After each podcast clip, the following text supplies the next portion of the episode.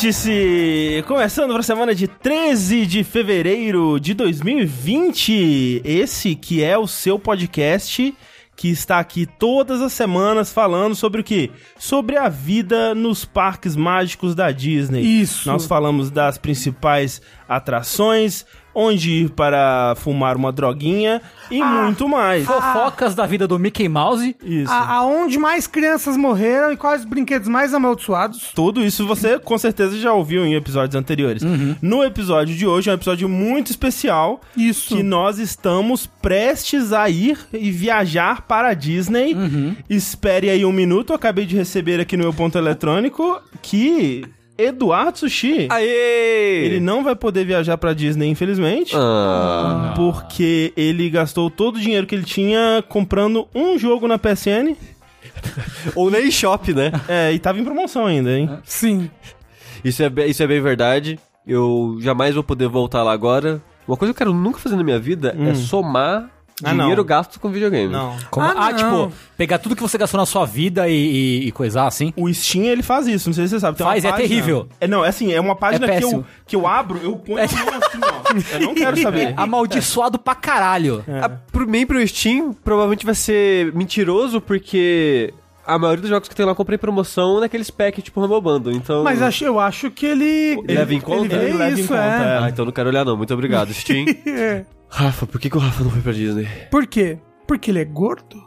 Porque era acima do peso permitido no avião. Isso. O avião tava pendendo. Ah, Não é isso. Eu não fui porque eu sou gordo. Não, caralho. Ah, Ah, alguma coisa que eu não entendo. Ah, Alguma coisa que eu não entendo.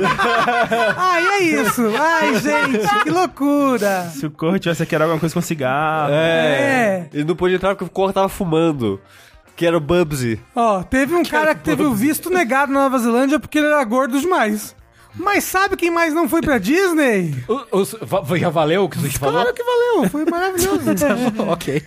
foi Fernando Mucioli Tengu. Não fui mesmo, sou contra.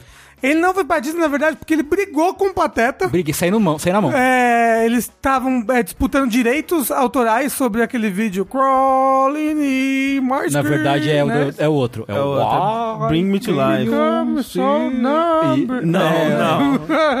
Wake me up! Mas- chegou, ah, chegou, não, chegou. Tava brigando pelos direitos autorais dessa música. É verdade, foi eu que compus. Eu não tenho direito. É, e pois é, saímos no soco com o Pateta, então infelizmente tô, tenho a... Banido. Banido da Disney, banido. Diferente de André Campos, Sou eu. que não vai à Disney, ah, mas isso por escolha própria, é, como um protesto silencioso, porque se ele for pra Disney, ele não consegue assistir anime legendado, só dublado. Então ele se recusa a ir pra Disney. Tem isso? Eu Não sei, não entendi a referência. É, Estados Unidos, É, não vê com Ah, é legenda. verdade, ah, ok, é verdade. Você fala, ele não vai pra Disney porque o dólar tá 4,50. Mas, né? Tam- Também tem isso. Tem, tem um pouquinho disso aí também. Mas o André gosta de assistir anime dublado em inglês. Ah, é? Desculpa, É, então. o André, ele gosta de ver todas as dublagens, ele fica comparando. Às vezes é legal assistir dublado em inglês, se tem a opção. Antes da gente partir pro podcast, queria lembrar a todos que o Jogabilidade ele existe graças a pessoas como você aí que está assistindo ao vivo e ou ouvindo a versão editada, né? Porque é, a gente faz ao vivo na Twitch, na- nas quartas-feiras ou nas quintas, né? E aí vai editadinho para o seu feed nas sextas. E isso tudo acontece, não só o Vértice, mas como o Dash, os vídeos e tudo mais que a gente produz aqui, porque pessoas como você vão lá mês após mês e contribuem com um real é, ou mais, né? É, a gente agradece todos os, os valores que são dedicados a esse projeto. É claro que se você quiser ter acesso a as recompensas, como por exemplo nossos grupos exclusivos, o podcast extra, papéis de parede e outras coisas, tem lá, né, os tiers de, de recompensa que você pode ver e decidir qual é o melhor pra você. Mas a gente agradece a to, to, tudo e todos, Incluindo o Twitch Prime. incluindo o Twitch Incluindo, Prime, é. né? Que não tem acesso ao grupo do Facebook, mas tem acesso Ao grupo do Discord. ao grupo do é. Discord. Graças a essa belíssima automação. Tem- Isso, mas é automático, não é a gente que faz isso. Isso. Vocês que tem que fazer. É, e lembrando que se você assina o nosso canal da Twitch pelo Prime, é importante você renovar manualmente a sua assinatura todo É verdade. mês. É chato, mas é o jeito. É o, é o jeito, né? E a pessoa pergunta, ah, com o que, que vocês ganham mais, né? O que, que dá mais dinheiro? Tanto faz. É, seja, o- seja o sub normal, seja o sub do Prime, nós vamos ganhar o dinheirinho de qualquer jeito e ficamos muito gratos, Muito é, é. seja qual for o caso que você escolher. Fora isso, nós temos também nossas camisetas. É verdade, ainda certo? Jogabilidade.de barra camisetas. Muito verdade. importante, temos vários modelos maravilhosos pra você estampar o seu amor pela jogabilidade. Quem sabe, no peito. em algum momento, um novo modelo aí chegando. É verdade. Será? Será? Tá, tá esfriando? Comprar um moletão aí? É. Moletão. Bonito? Quem- Oxi. Im- Imagina uma coisa dessa. Estampar as peitas com um moletão. É. Outro lembrete muito importante pra você que tá ouvindo é, aí sexta-feira, se esse podcast sair na sexta ainda dá tempo. É, sábado, né? Vai ter a, a premiação do Anime Awards. Sábado dia? Dia 15? 15 de É fevereiro. o Crunchyroll Anime Awards. Isso. Ano passado a gente fez, a gente fez uma live pra cobrir, a gente assistiu ao vivo. Foi muito legal. Foi bem divertido. E, é, principalmente porque depois da premiação a gente fez um karaokê até as altas horas da madrugada. Isso. Vamos ver como vai ser esse ano. A gente tá trazendo de novo convidados, Yes. e- especialistas dos animes, porque a gente mesmo aqui assistiu alguma coisa ou outra, né? Uhum. Então a gente ficaria meio é, Glória Pires sem saber opinar. Apesar de termos um podcast que fala só sobre anime, É verdade. Que é o Fora da que é Caixa. o Fora da Caixa, É, a gente tá trazendo, né, pessoas como a Tashima Forte, o Léo Kitsune, a Priganico. Leo. O Leo, né? leu. A- com o rostinho de anjo. O Motous, Motous ao Blue. Mo- Motos. Isso. Possivelmente outras pessoas aí, vamos ver, né? Vamos. Que, né? Pessoas que ainda não, não confirmaram, mas vamos, vamos ver isso aí. É, mas o fato é que vai rolar a partir das 9 horas da noite Uhum. no sábado. Então contamos com a presença de todos vocês. É, e o, lembrando que também o, o Dr. Crunchyroll, né, o presidente da Crunchyroll, Isso. é, nos, pre- nos deu, não nos presenteou, mas nos deu vários códigos de assinatura pra verdade. gente distribuir para as pessoas que estiverem assistindo a live. Eita. Então, se você quiser assistir uns anime sem ser pirata, A gente vai dar o poder do anime. a gente vai dar o poder, vai distribuir o poder do anime. Exatamente.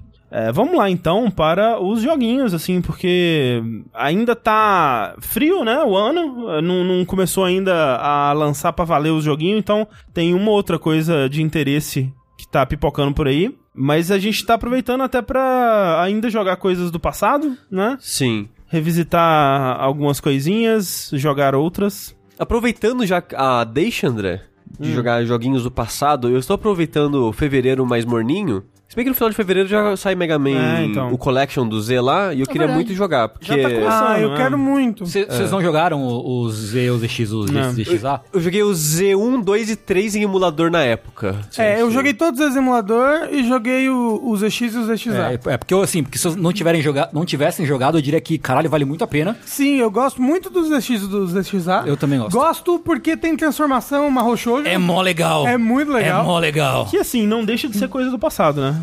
Mas antes que chegue o fim de fevereiro e eu vá jogar o novo jogo velho, Uhum, uhum. que vai sair, eu aproveitei pra jogar algumas velharias. Olha aí. Nem tão velharias ab- assim. Uma delas não tão velharia assim, porque também é um jogo velho que foi relançado em 2017, que é Final Fantasy XII. Hum. Mas não vou falar muito nesse programa porque eu não joguei tanto assim. Eu já falei dele no Vértice em 2017. Se eu conseguir jogar mais, talvez eu volte a falar dele. O Rafa falou que queria ouvir eu falando do jogo, porque ele tem curiosidade Eu de queria, jogar Final Fantasy XII um dia. queria, Eu queria, eu, eu lembro de ver o meu amigo jogando muito Final Fantasy XII no Play 2 dele. Ele ficava subindo uma torre que nunca mais acabava de andar naquela torre. Uhum. E ele ficava subindo, subindo. Aí ele aí fazia umas mirinhas assim no bichinho, fazia. "Bu". Isso, faz, isso, E aí faz era- mesmo. Era- aí faz era- mesmo. aí eu achava super divertido Uma- olhar ele jogar. Falando em fazer, o jogo que eu vou falar um pouquinho mais aqui, eu peço perdão se eu falar um pouco demais sobre ele, é Vagrant Story, que é um jogo que compartilha história com Final Fantasy XII, né? Mas você não pode falar tanto assim deles, tio. Isso é verdade. Verdade. Que, ó, curiosidade, pra quem não sabe, né? Vagrant Story foi dirigido, escrito, produzido coisas pelo Yasunori Matsuno? Yasumi Matsuno. Yasumi Matsuno, eu sempre confundo o nome dele. É, sim. Que foi o cara que começou a dirigir o Final Fantasy XII até sair por causa de doença ou por briga com a Square. Cada lugar conta uma coisa. Se você acredita em teoria da conspiração, você já sabe qual lado você vai acreditar. Foi briga com a Square, mas a Square, na briga, envenenou ele e ele ficou doente. Exatamente. é. E ele morreu? Não, ele Ah. saiu da Square. Ele ficou tão doente que ele saiu da Square. Caralho. Mas, mas foi tipo isso mesmo. É, e aí ele se meteu naquele Kickstarter do. Fe- Phoenix Project, eu Project acho. Phoenix. Tipo, É. meio que meteram ele, assim, falou, tipo, vamos fazer um bagulho? Ele falou, pô, vamos. E meio que ficou por isso, falou, não, contratamos o Yasumi Matsuro pro nosso Kickstarter. E o Kickstarter meio que morreu e foda-se. Não é, não virou porra nenhuma. Virou porra nenhuma. É. É, tem, nossa, tem muito tempo, né? Tipo Tem. 2003. Foi, foi um dos primeiros Kickstarters de grande sucesso, assim, na época da é. explosão do Kickstarter. assim. Mas esse Vagrant Story é bem antes do Final Fantasy XII, porque ele é de Play 1, não é? Isso, ele é no finalzinho da vida do Play 1, igual Final É, Fantasy ele 12 é- foi no finalzinho da vida do Play 2. É porque ele é bem bonito pra um jogo de Play 1, assim. Então, esse jogo é uma parada muito louca, né? O Vagrant Story, pra quem não conhece, ele é um RPG em terceira pessoa, de combate em tempo real, mais ou menos, daquele jeito, né, pra época.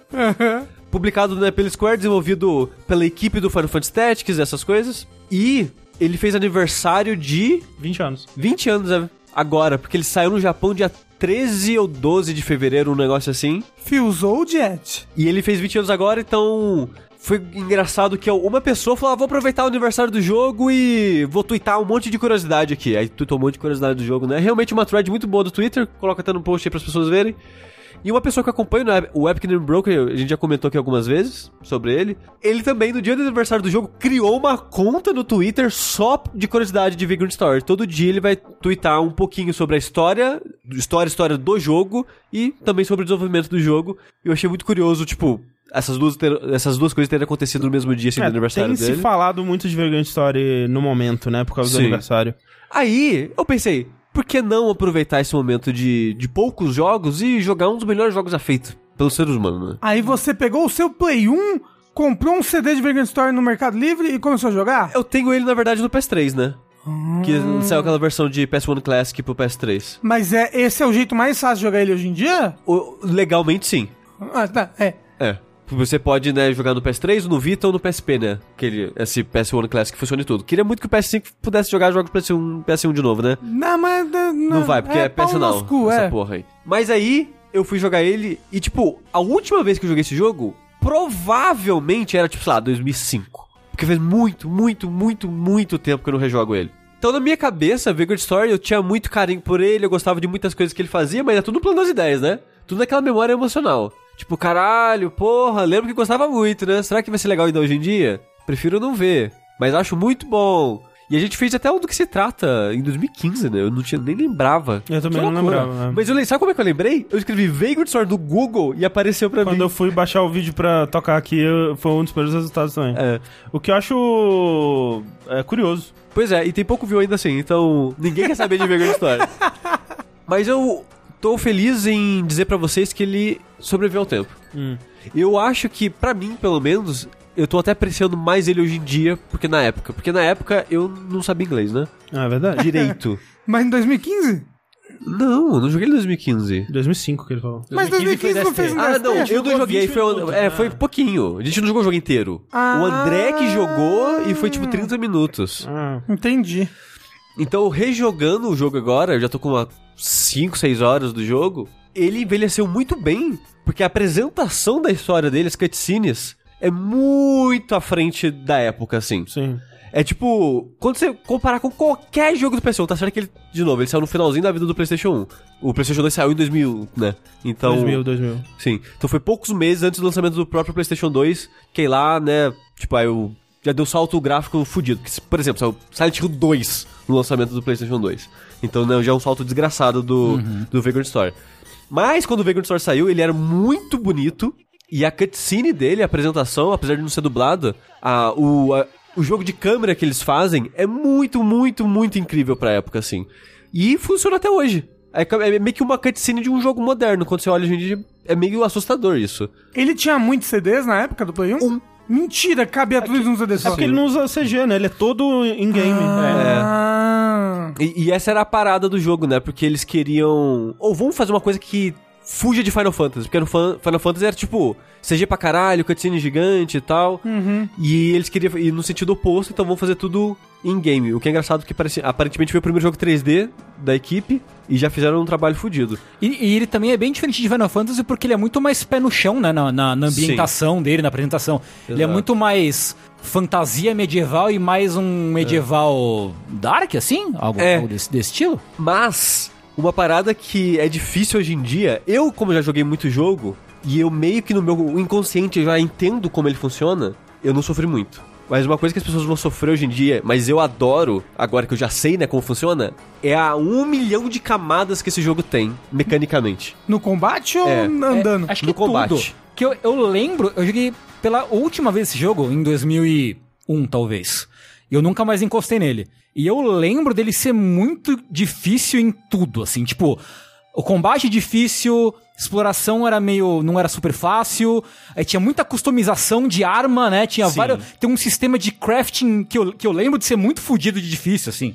Então, é que, na época, a gente aqui jogou pirata, né? A gente não tinha um Sim. encartezinho pra explicar as coisas. De novo, na época eu não sabia muito bem inglês, então o jogo ele tem meio que um manual dentro dele. Se você aperta né, o triângulo pra o menu do jogo, tá lá embaixo o. Esqueci qual é a palavra, mas é tipo um, um tutorial, assim, escrito. E lá tem, tipo, ramificado, tipo, um milhão de elementos do jogo. E no final, em amarelo, leia-me. Você tem, cara, você tem que ler aquilo. Hoje em dia eu li só pra ver que- o que tinha lá de informação e é tipo, é importantíssimo o que tem lá. Se você for jogar hoje em dia, por favor, gaste uns 10 minutinhos, 15 minutinhos lendo esses tutoriais, porque o jogo não tem tutorial, na época não existia isso, né? Então, você tem que ler aquilo pra entender o que o jogo pede de você. E esse jogo pede muito de você.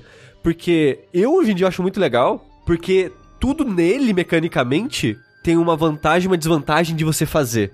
E é tipo, é muito complicado se você não entende as minúcias do jogo, se alguém não te ensinou, se você não absorveu muito bem aquilo, porque esse jogo ele, se- ele leva as regras dele muito a sério. Por exemplo, você tem as armas do jogo, você não tem classe, né? Suas, ah, suas classes, a maneira que você evolui seu personagem não tem nem level. É através de- da maneira que você evolui suas armas. Você consegue item que aumenta seus atributos, você consegue ganhar atributos em roleta depois que você mata o chefe, mas é tudo por roleta, né? Você. O jogo no geral, ele não cobra de você que você tem. Ah, você começou o jogo com 250 de vida, no final você tem que ter 700 e, sei lá, tem que mil, mil e tanto. Não. Você consegue terminar com 250. Só que você tem que dominar muito bem o combate do jogo e como evoluir as suas armas. E essa é a parada difícil, porque as armas ela tem meio que três tabelas de atributo na arma. Que é Eita preula. que é tipo uma tabelinha de classe, que são as classes de inimigos do jogo. Tipo, é humano, é animal, é fantasma, é morto-vivo, blá blá blá. Aí tem a tabela de afinidade, que é tipo dano elemental, se é dano físico, se é dano de fogo, se é dano de água, se é dano o que seja. E uma tabelinha se é dano de corte, contusão ou perfuração. Essas três tabelas, elas se comportam de maneira diferente ainda. Porque, por exemplo, a tabelinha de, a tabela de classe, todas aquela, aqueles números estão valendo o tempo todo. Então, se você tá enfrentando, se ela tem, sei lá, tem 10 em morto-vivo e menos 5 em besta, aquela sua arma, ela vai estar, ela vai causar mais dano em morto-vivo, menos dano em besta. Ela vai ter uma penalidade contra animais. A tabela de elementos, só que tem o maior ponto tá valendo. Porque é meio que o elemento dominante da arma, então a arma só causa dano de um elemento. Seja físico, seja luz, es- escuridão, ou o que seja. E a tabela de tipo de dano depende é, da lâmina que você tá usando. Tipo, da. É porque quando você. A parada de crafting do jogo é que você cria cabo e você cria lâmina. É, né? Eu lembro de você fazer as coisas Nossa. separadas no jogo, é. É, porque tipo, você vai fazer uma espada, você tem a lâmina, e você vai ter várias lâminas ao longo do jogo, e cabos diferentes. E cabos diferentes acrescentam atributos diferentes na arma, e é assim também que você equipa é, meio que matéria do Final Fantasy VII, porque tem cabos que tem slots pra gemas, e essas gemas dão atributos especiais, tipo, ah, vai dar mais 15 pontos em água, aí você vai provavelmente causar dano de água. Ah, dá mais 15 bônus contra dragão, então é bom pra você equipar na hora que você vai enfrentar dragão, esse tipo de coisa. Sabe um bagulho que eu lembro que, é- que eu muito, fiquei muito, com muita raiva? Eu não lembro em que parte do jogo é isso, mas você vai pra uma floresta, nessa floresta tem fantasma, e tipo, caralho, eu não tenho nenhuma arma que bate em fantasma, fudeu. Mas você não pode sair. Você pode. O É. jogo, o jogo ele é total aberto. Você pode voltar pra primeira tela do jogo quando você quiser. Ele nunca, assim, ó, minha memória pode estar me enganando e até onde eu joguei até agora, ele não bloqueia o seu caminho. Se você quiser, você vai ter que voltar a pé. Eventualmente tem teletransporte. É, mas mesmo antes de você pegar o teletransporte, você é livre pra andar pro mundo, pro, pro caminho que você quiser, à vontade. Eu até gosto bastante disso no jogo. Ele é meio que. Não é bem Metroidvania, porque você não aprende novas habilidades. O que você consegue é várias chaves e abrir caminhos, né? Destra- é, destravando a porta por trás, essas coisas. Meio Resident Evil assim. Mas o jogo, ele eventualmente incentiva você a reexplorar bastante ele. Quando você pega o teletransporte, várias portas que ficaram trancadas para trás, agora você pode reabrir. Tem Dá- chefe dá- opcional assim. Dá pra grindar? Dá, porque Mas ele pede isso? não pede, mas se você quiser, você pode, no sentido que, como que você evolui esses atributos que eu comentei? Lutando. Toda vez que você ataca o inimigo, você tem uma chance, acho que não é bem uma chance, acho que tem uma, meio que uma barrinha de progressão invisível que você não vê, mas conforme você vai atacando o tipo de inimigo, a sua arma vai ficando boa contra ele. Então, por exemplo, eu tô enfrentando um lobo de fogo, aquele, um Hellhound, um lobo que gosta de fogo. Então o elemento dele é fogo, e o tipo dele, ele é um É animal, besta. é besta. Então, se eu enfrentar vários, a sua Ai, arma que monstro mais besta. ele vai, ela vai ganhando ponto contra a besta e vai ganhando ponto em água, que é a fraqueza do animal de fogo. Então sua arma vai ficando sempre melhor contra o inimigo que você tá enfrentando. Uma coisa que eu achei até legal nas opções do jogo, você pode ativar pra aparecer na tela toda vez que sobe a pontuação. Ah, que bom. Aí aparece em cima do. É que no. uma do- um dos focos desse jogo é. Quando você tá lutando, você pode mirar no seu inimigo, tipo, no braço, na cabeça, na perna, no, no peito, essas coisas. E você tem meio que um bonequinho do seu personagem no canto, representando também os seus membros, né? Que os seus inimigos, os inimigos também escolhem onde vai atacar você. E se você tá. toma muito dano no, no braço, você causa menos dano, esse tipo de coisa. E aí, em cima do- desse bonequinho, aparece lá, tipo, mais um em água, não sei o que lá. Mas que eu tô falando, o jogo, tudo dele tem uma vantagem e uma desvantagem. Então, você ganhou um ponto em água, você perdeu um ponto em terra, por exemplo. Toda vez que você ganha ponto em um atributo, você perde ponto em outro atributo. Então, você nunca vai ter uma arma que é boa contra tudo. Cada escolha uma renúncia, isso é a vida. Ou Exato. coisa assim. Aí, ao longo do jogo, você vai encontrando meio que os manequins que representam as classes dos inimigos. O manequim de humano. É meio que só um inimigo humano que fica parado lá. Aí quando você bate, faz tipo um sonzinho de boneco de madeira, sabe? Que a ideia é, caso você queira grindar por algum motivo, ou você chegou no. Chegou no ponto do jogo que nem o Tengu. Ah, você achou um fantasma. Não tem nenhuma arma boa contra o fantasma? O que, que eu faço? Ah, volta no manequim do fantasma e fica batendo lá até ficar bom contra o fantasma. Não precisa, mas a primeira vez que você tá jogando e você não entende esse sistema, talvez você precise fazer isso. Mas a parada é, você sempre tem que andar com várias armas, porque se o dano é corte, perfuração, sei lá, é, contusão, é muito importante esse jogo. Se você tá causando dano físico, e por exemplo, você tá enfrentando um cavaleiro de armadura pesada, você provavelmente vai causar zero de dano nele. Porque o jogo ele leva muito a sério os tipos de dano. A sério até demais. Tipo Demon Souls. É, o Demon Souls, ele tem uma parada assim, né? Que tem um inimigo esqueleto, por exemplo, lá no comecinho, que ele é tão fraco a contusão, né? Que o seu soco causa mais dano que a sua espada. Sim, você, Quando você vai lá primeiro. Exato. E esse jogo é quase isso, assim. Então, tipo, cara, você tá enfrentando um cavaleiro, fudeu. Que você precisa ou de uma arma de dano físico muito alto, ou de alguma coisa de dano elemental. Usa magia nele, Mas usa uma arma elemental. Então, Porque contusão é bom contra armadura. nesse jogo, acho que perfuração é melhor que contusão contra armadura. É. É, porque historicamente. É, faz sentido, é. né? De espetar os pontos, tipo, os vãos entre as pedaços da armadura. É, é. assim. Mas o- as coisas de contusão era boa contra armadura também. Sim, Ah, sim, sim, sim, é, sim. é, né? era- Amassava e. É. Sim, sim, eu concordo. Machucava. Eu concordo com você. Mas no jogo ele, ele aceita a perfuração como, como Uhum. mais dano em quem usa muita armadura. Tipo, animal, dano de contusão animal também causa bem pouco, por exemplo. Tem que ser mais que corte ou também é uma perfuração. loucura. A gente sabe que contusão é o dano melhor que tem, né? De todos. É? É, uai. Você deu uma facada no seu bucho é melhor que um soco. Mas se for um, um soco com uma faca. É. mas aí, tudo isso que eu falei é pra dizer que o equipamento nesse jogo é muito importante Aham. e tudo que te, te dá uma vantagem te dá uma desvantagem e tudo que te dá uma desvantagem também te dá uma vantagem. Por exemplo, outro sistema que esse jogo tem é o Risk, que é uma parada meio que como se fosse estresse. Conforme você vai lutando, você vai ganhando uma pontuação nessa barra, que é meio que uma porcentagem, vai de 0 a 100. Então tem arma que aumenta em 1, tem arma que aumenta em 2, eventualmente no jogo você libera pra fazer combos, e os combos faz escalar ainda mais rápido. né? Tem ataque que é 4 pontos, tem ataque que é 2 pontos, tem ataque que é 1 ponto. Aí o que acontece? Quanto mais você enche essa barra de risk, menor é a sua porcentagem de acerto de ataque, porém maior é a sua chance de crítico. Mas os inimigos causam mais dano em você quando você tem o risco alto. Porém, as suas magias de cura curam mais quando o risk tá alto. Então, tudo nesse jogo é isso. Ah, você tem o risk baixo tem vantagem e desvantagem. Ah, tem o risk alto, tem vantagem e desvantagem. Ah, você tá com uma arma, tem vantagem e desvantagem. Você tá com a outra arma, tem vantagem e desvantagem. Mas você joga só com esse moço. É, só tem um personagem, não tem timezinho, não tem equipe. Não tem party. É, e, por favor, porque esse jogo, você passa tanto tempo no inventário, trocando de arma pra tipos de inimigo, indo no. É que você vai em oficinas pra fazer o crafting, né? Indo em oficina. Cara, você passa muito tempo em, no menu desse jogo. Uma coisa que eu achei muito inteligente agora, olhando pra trás. Ele já tinha uma parada meio Mass Effect de segura o botão, aparece um, um menu radial de atalho de coisas pra você fazer. Se você segura L2, já aparece pra você, ó. Você quer configurar seu combo? Você quer configurar seus, seus atalhos de defesa? Você quer é, usar item de.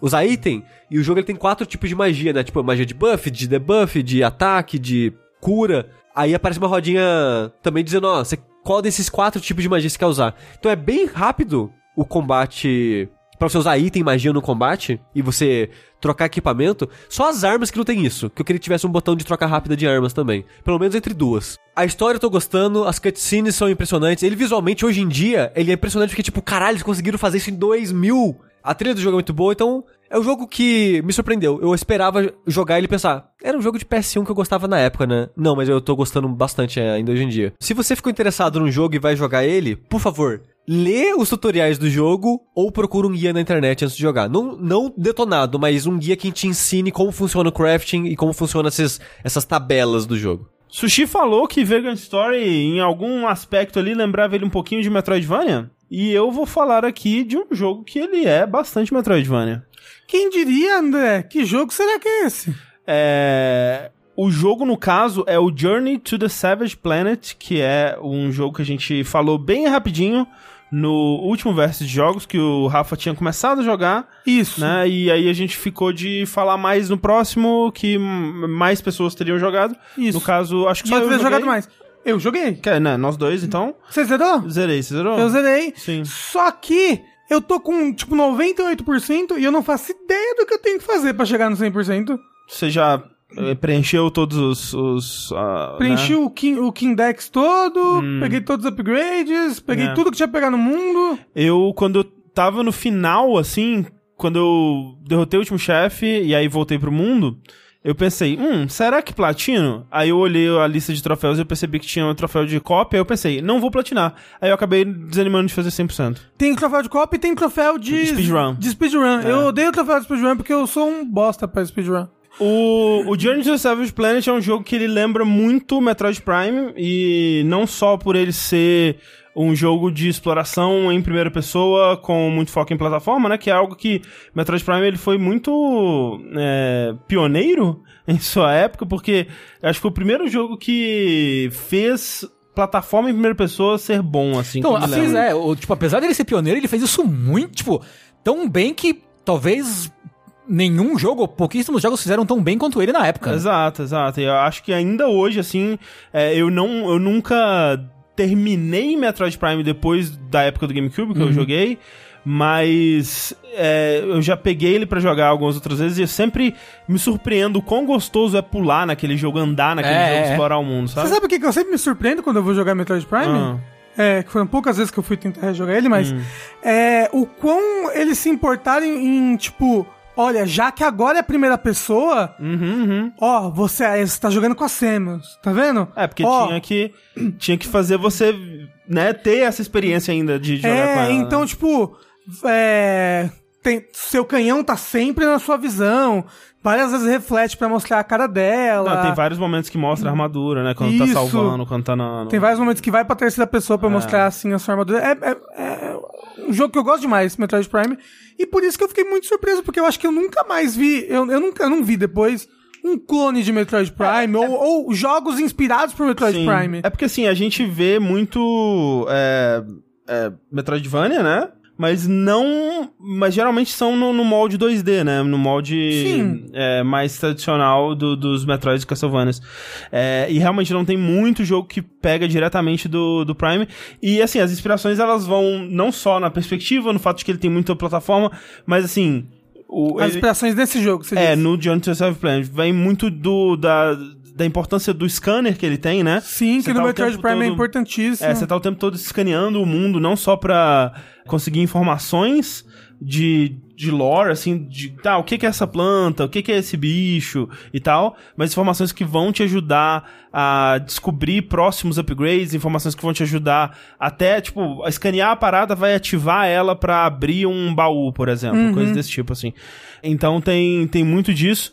Tem também habilidades que são muito análogos, tipo o Grapple Beam, né? Que é, tipo, é, você tem um ganchinho do Batman, que também é tipo de laserzinho, que é, é, fica muito inco- incorporado na parada. Então, assim, ele tem, ele tem muita coisa que é, remete diretamente ao Metroid Prime, que eu achei ótimo. Mas, André, antes de você jogar o jogo, que tipo de jogo você achava que ele era? Vendo, tipo, trailers, imagens e coisas do tipo? Eu não vi muita coisa antes de me falarem que era um, um jogo Ah. tipo Metroid Prime. Porque eu já tinha visto algumas coisas dele e eu meio que eu tava ignorando de propósito, porque eu olhava e parecia, ah, parece um jogo survival. É, então, ele Tipo, tem Ah, é tipo um... No Man's Sky. É um No É Man's um, Sky, é um sabe? subnáutica da vida, É, ele alguma tem coisa uma- assim. Ele tem uma carinha de No Man's Sky quando você olha, porque é aquele. é, e, e- e ele até. Eu acho que ele bebe das mesmas fontes do No Man's Sky, que é aquele. aquela capa de livro sci-fi antigo, né? é as coisas muito coloridas e aquela. aquela fauna e flora alienígena, assim, né? Então, aqueles, aquelas árvores que são cogumelos gigantes, assim. E ele é um jogo muito colorido, muito vibrante, né? Assim, ele, eu acho ele bem bonito. O que eu acho muito refrescante sempre. Quando os jogos são coloridos e vibrantes. De. de... Eu, eu, eu acho que a gente tem muito jogo cinza. É, ho- hoje em dia menos, né? Eu fui jogar Vanquish também e eu vi, nossa, como era cinza Vanquish, né? É, mas é, o, Visualmente eu achei ele bem, ele bem agradável, mas concordo com o Chico, ele tem essa carinha de, de jogo survival, mas ele não tem nada desse tipo de jogo, assim, ele é, é, ele não tem nada procedural nele, ele não tem nada de, de- dessas mecânicas de sobrevivência, de, de Fome, coletar recurso, é. é nada disso. É, tipo, ele tem que coletar coisas de coletar recurso, mas pro sistema de crafting dele, né? Que você tá coletando materiais tipo carbono, alumínio, outras coisas assim, pra trazer pra sua nave pra fabricar seus, seus upgrades, né? Porque sempre que você. O, o- o loop dele pra upgrades é um pouco diferente, né? Assim, é um pouco diferente, mas é muito igual entre upgrades, vamos dizer, porque é, você encontra alguma coisa que você não consegue acessar no mundo. Por exemplo, você vai lá e encontra é, um chão que tá rachado, mas que você vê que tem alguma coisa lá embaixo, mas que você não consegue quebrar. Aí você escaneia, aí a IA, que fica falando com você, né? É, ela Ah, fala assim. Sua mini Glados. É, tipo uma, uma GLaDOS que fica na sua cabeça, ela fala assim, olha, é, esse chão aí, né, talvez dê pra você quebrar, eu vou dar uma pesquisada, ver se a gente acha alguma coisa aqui no planeta que possa te ajudar a, a encontrar o que que, né, você vai precisar pra quebrar esse chão. E aí ele marca uma sub, uma side quest pra você, uma, muitas vezes uma quest mesmo, que vai te apontar um lugar no mapa que você vai ter que explorar pra encontrar lá, como se fosse uma estátua de Chozo, né? O equivalente a uma estátua de Chozo desse mundo Isso. onde você vai extrair um líquido que esse líquido vai te permitir voltar pra sua nave e criar um upgrade pra, pra Fabricar bomba, fabricar, fabricar Pra, uma pra- coisa. pra né? fabricar alguma coisa, algum upgrade que vai te permitir passar por lugares que você não conseguia passar antes. Mas digo, quando você fala de crafting e tal, não é um lance de você ter que constantemente craftar coisas tipo, sei lá, munição ou. Não. Pra algumas coisas você precisa, por exemplo, as bombas, né? Você precisa pegar elas, né? No cenário. Ah, mas você não fica craftando, Não, você não. pega, entendeu? Ah, ok, ok, Porque ok, ok. é, O- o muitos dos recursos desse jogo são coisas da fauna e da flora. É. Então a bomba é... É uma planta É uma bomba. planta bomba, então... Mas aí o que você crafteia é a luva que vai te permitir Ah. manusear aquela Isso. planta bomba. Mas é um bagulho uma vez só, é craftar uma vez aquele só. item. Todos, Pode crer. todos os crafts são uma vez Pode só. crer, pode crer. Mas é, às vezes é meio chato, porque, por exemplo, tem é, lugares no mapa que você precisa da plantinha de eletricidade, né? Uhum. E tem, tipo, um lugar no jogo que tem a plantinha de eletricidade pra você pegar. Então, se ela acabou, você tá explorando e tem uma portinha aqui, você não vai encontrar munição dela por perto, não. Você vai ter que voltar pra um teleporte, ir pra área que tem essa parada, pegar a parada, voltar pra onde tem. Ah, De vez em quando é meio chato isso, mas é, mas é de boa. A não ser as, as coisas de backtracking, tipo, ah, peguei um upgrade, agora se eu fizer backtracking eu vou achar coisas novas. Normalmente na área que você tá tem uma planta. Ah. Em algum lugar, É, escondido. Só, só se for coisa de backtrack mesmo. Tipo, ah, tipo, agora tem um segredo lá. lá É um segredo tá. lá na primeira É. área, eu lembro que precisava de uma planta de choque. Sim, sim. Se você voltar lá sem planta de choque, não tem nenhuma planta de choque por perto na área. É, mas aí, então assim, ele tem essa progressão bem Metroidvania, né, onde você vai encontrar barreiras que vão te impedir de avançar, e isso pra mim é aquela coisa que ainda mexe muito com o meu âmago, assim, eu gosto muito desse tipo de mecânica em jogo, e, e isso só, como eu disse, né, mesmo um Metroidvania ruim pra mim é um bom Metroidvania, porque eu, eu gosto muito, é uma coisa que mexe muito com alguma coisa muito primordial, assim. É o que a gente fala, né? É a pizza, né? O Metroidvania é a pizza. pizza dos videogames. Quem que não gosta de Action, Action Verde Sushi? Eu, eu não gosto tanto assim. Ah, ok. Eu nunca É, joguei. Mas, ok. mas ainda assim eu acho um bom jogo. Ok, ok, ok. É.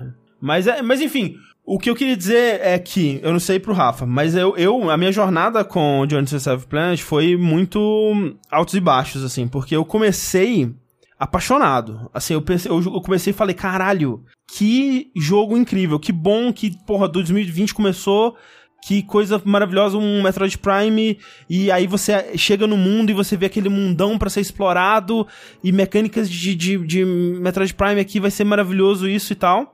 É, a premissa do jogo, né, que a gente não falou, é que você é um explorador que tá trabalhando pra essa empresa que é, tipo, total aquela sátira de é, capitalismo tardio, né? De, de a empresa que. Tipo, algo que hoje em dia já é bem batido, né? Tipo Borderlands, tipo o. Aquele do ano passado. Outer Worlds. O Outer, Outer Worlds, é total isso, né? Tipo, ah.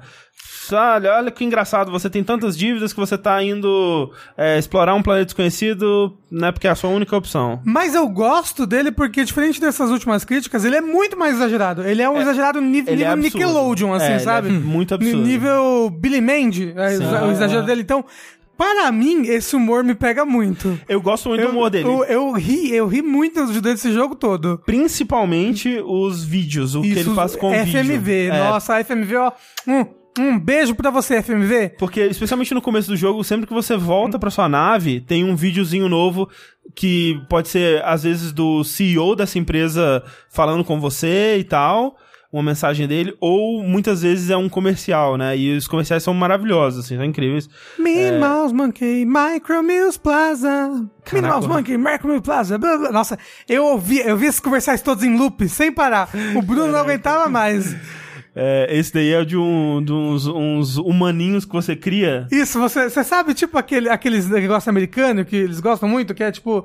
Mi, não, não, tipo, mi, mini sereios. né, que eles botam lá na água. Aí ele incha na água, assim. Não, cresce. não, eles botam na água e fazem criaturinhas Ah. pra botar num aquáriozinho com. um- Só que aí você cria mini humaninhos. Então, tipo, você pega um pozinho, mexe lá com, sei lá, Plutônio 27. E aí você cria mini humaninhos e bota no seu mini shopping. Eles ficam lá vivendo, aí você fica lá, você e o seu avô olhando. "Ê!" E aí de repente você declara uma Black Friday! Bum, bum, bum. aí os humanos começam a se bater e a brigar. É muito Tem legal. um que é tipo, ah, o que fazer com os restos de carne? Aí Isso. você põe os seus restos de carne no processador, ele cria um amigo feito de carne pra você, que é tipo um bebê bizarro, esquisito. Enfim, é, os comerciais são muito legais. Mas aí a, a premissa é essa: você tá indo explorar esse planeta é, para essa empresa, né? Que eles mandam essas pessoas pra planetas desconhecidos, inabitados, inexplorados, Pra, ver, A, a viabilidade deles de, de ser uma colônia, uma nova terra. Exatamente. Porque a terra, obviamente, está É, destruída e, é, né, tudo É, mais. Aí você chega no seu planeta e explorando lá você descobre ruínas antigas. Você descobre que alguma civilização já esteve aqui num planeta que teoricamente deveria ser completamente inexplorado e, e, né, é, completamente virgem assim. Isso, e a humanidade até agora não conheceu nenhuma civilização inteligente. É. Então você começa a ver essas coisas de, é, de civilizações anteriores e tal. E aí a, a empresa fica muito interessada e cabe a você explorar, né, uma torre que fica no centro do, do planeta, gigantesca, né, subindo até o céu assim, e descobrir o que que tem lá dentro, quem que é, quem que construiu essa torre, por que que ela existe, o que que tá lá. E isso é muito instigante, sabe? Tipo, caralho, que legal, assim, tipo, não, não só eu tenho um planeta inteiro, mas eu tenho um mistério central nisso, né? E, e todo jogo vai ligar, é, vai girar em torno de você conseguir acesso a essa torre, né? Porque você consegue chegar perto dela, mas você não consegue entrar nela. Então, fica tudo isso, tipo, ó, eventualmente você vai conseguir entrar nessa torre e descobrir o mistério dela. Então isso é muito legal. Só que aí, assim, pra mim, e eu quero saber como foi pro Rafa, tipo, ficou muito claro pra mim, assim, que é. E até me fez apreciar mais jogos tipo Bloodstained ou o Blasphemous, por exemplo, porque são coisas que quando elas estão funcionando, você não leva tanto em consideração, você não, você não percebe que elas precisam estar funcionando pra isso ser, ser bom, né? Por exemplo, level design, cara, eu fiquei muito decepcionado com o level design do, do, do Journey to the Savage Planet, porque e, e, isso é uma coisa que eu até gostaria, assim, se eu tivesse é, tempo limitado para fazer um, to, todos os vídeos que eu gostaria de fazer, eu gostaria de muito de fazer um vídeo comparando o level design de Metroid Prime com esse desse jogo, porque. A, mas é que eles têm eles têm filosofias de design muito diferentes, porque Metroid Prime é realmente um Metroid pro 3D, né? Ele ainda é muito corredores e salas, corredores e salas, mas, corredores e salas. Mas eu acho que a filosofia de design desse jogo, ela se baseia eu tô chutando, né? Eu teria que conversar com os desenvolvedores para saber, mas se baseia no fato de que eles não conseguiram ou não quiseram fazer um, um design de mundo que fosse claro e, e legível o suficiente. Porque se você pega, por exemplo, um, uma câmera aérea de um mapa de Journey to the Savage Planet e um mapa de, de Metroid Prime, a legibilidade dos mundos, ela é água e vinho, assim, é muito claro o que que o, o mundo de Metroid Prime está significando e o que, que é importante e o que, que pode ser feito e o que, que pode ser explorado. E com o Journey to Savage Planet, que é caos, assim. Às vezes você não, não entende o que, que pode ser explorado, o que, que pode ser visto. E isso, para mim, é refletido muito no fato de que esse é um Metroidvania sem mapa. Sim. Ele não tem mapa. Eles construíram o mundo deles, e aí ou eles viram que o mundo era complexo demais e caótico demais para criar um mapa, ou eles pensaram, a pessoa, a gente não quer que o jogador explore esse mundo dessa forma, usando um mapa, se guiando através dele. O que, que a gente vai fazer? A gente vai guiar o jogo inteiro através de waypoints. Que é algo que eu não gosto muito. Tipo, o jogo inteiro é você segui seguindo um, uma coisinha no seu radar que vai te mostrar o próximo lugar que você tem que ir. E isso meio que acaba com a exploração. É por, é tanto por... é que, eventualmente, você libera upgrades que marcam no seu mapa todos os colecionáveis do jogo, né? É, é o único jeito de você achar, mais ou menos, porque, tipo... Não, assim, você pode achar, você, eventualmente vai é, achar tipo, eles, antes, né? antes de sair da, da primeira área, eu é. tinha achado praticamente tudo da primeira área que dava pra achar. E eu ainda não tinha esses upgrades, porque não, não dá pra pegar. Sim. Mas ele realmente, tipo, pra você achar os upgrades, assim, pra você fazer 100%, que eu fiz 100%, mas eu não sei se eu, né? Uhum, eu fiz 100%. Eu fiz tudo que eu conseguia fazer no jogo e eu não sei como fazer 100%. Não faltou uma coisinha pra você escanear? Não, porque ele tem ele um marca, ele, ele tem um né? index. É. E, e ele, ele mostra no index, ah, você já escaneou 25 de 27 coisas, por exemplo. E o meu tá tudo completo. Então, tipo, eu não sei o que, que falta pra mim terminar o jogo. Talvez alguma coisa de achievement. Hum. Né? Porque tem tipo achievement, ah, sei lá, chute um bicho dentro de uma lagoa. Sim. Exemplo. Uhum. Talvez, talvez faça alguma coisa assim. talvez. assim. Mas, então, tipo, você tá falando do mapa, eu acho que vem muito realmente da filosofia do mapa. Ele, ele, ele, ele não tem essa estrutura de corredores, ele tem mais uma estrutura de Áreas Mas, abertas, né? Então, é, ele tem uma estrutura de áreas abertas. Ah. E aí, tipo, nessas áreas abertas tem pontos de interesse. É, e aí que eu acho. E aí, tipo, eu, eu não fiquei muito perdido, porque eu exploro, tipo, eu não vou sair dessa área aqui enquanto eu não achar tudo que eu quero achar. E eu, e, mas eu, eu tenho um ritmo de jogo lerdo. Então, eu fui jogando vagarosamente tudo. Eu não fiquei perdido em nenhum mapa, eu, tipo, fui super de boa.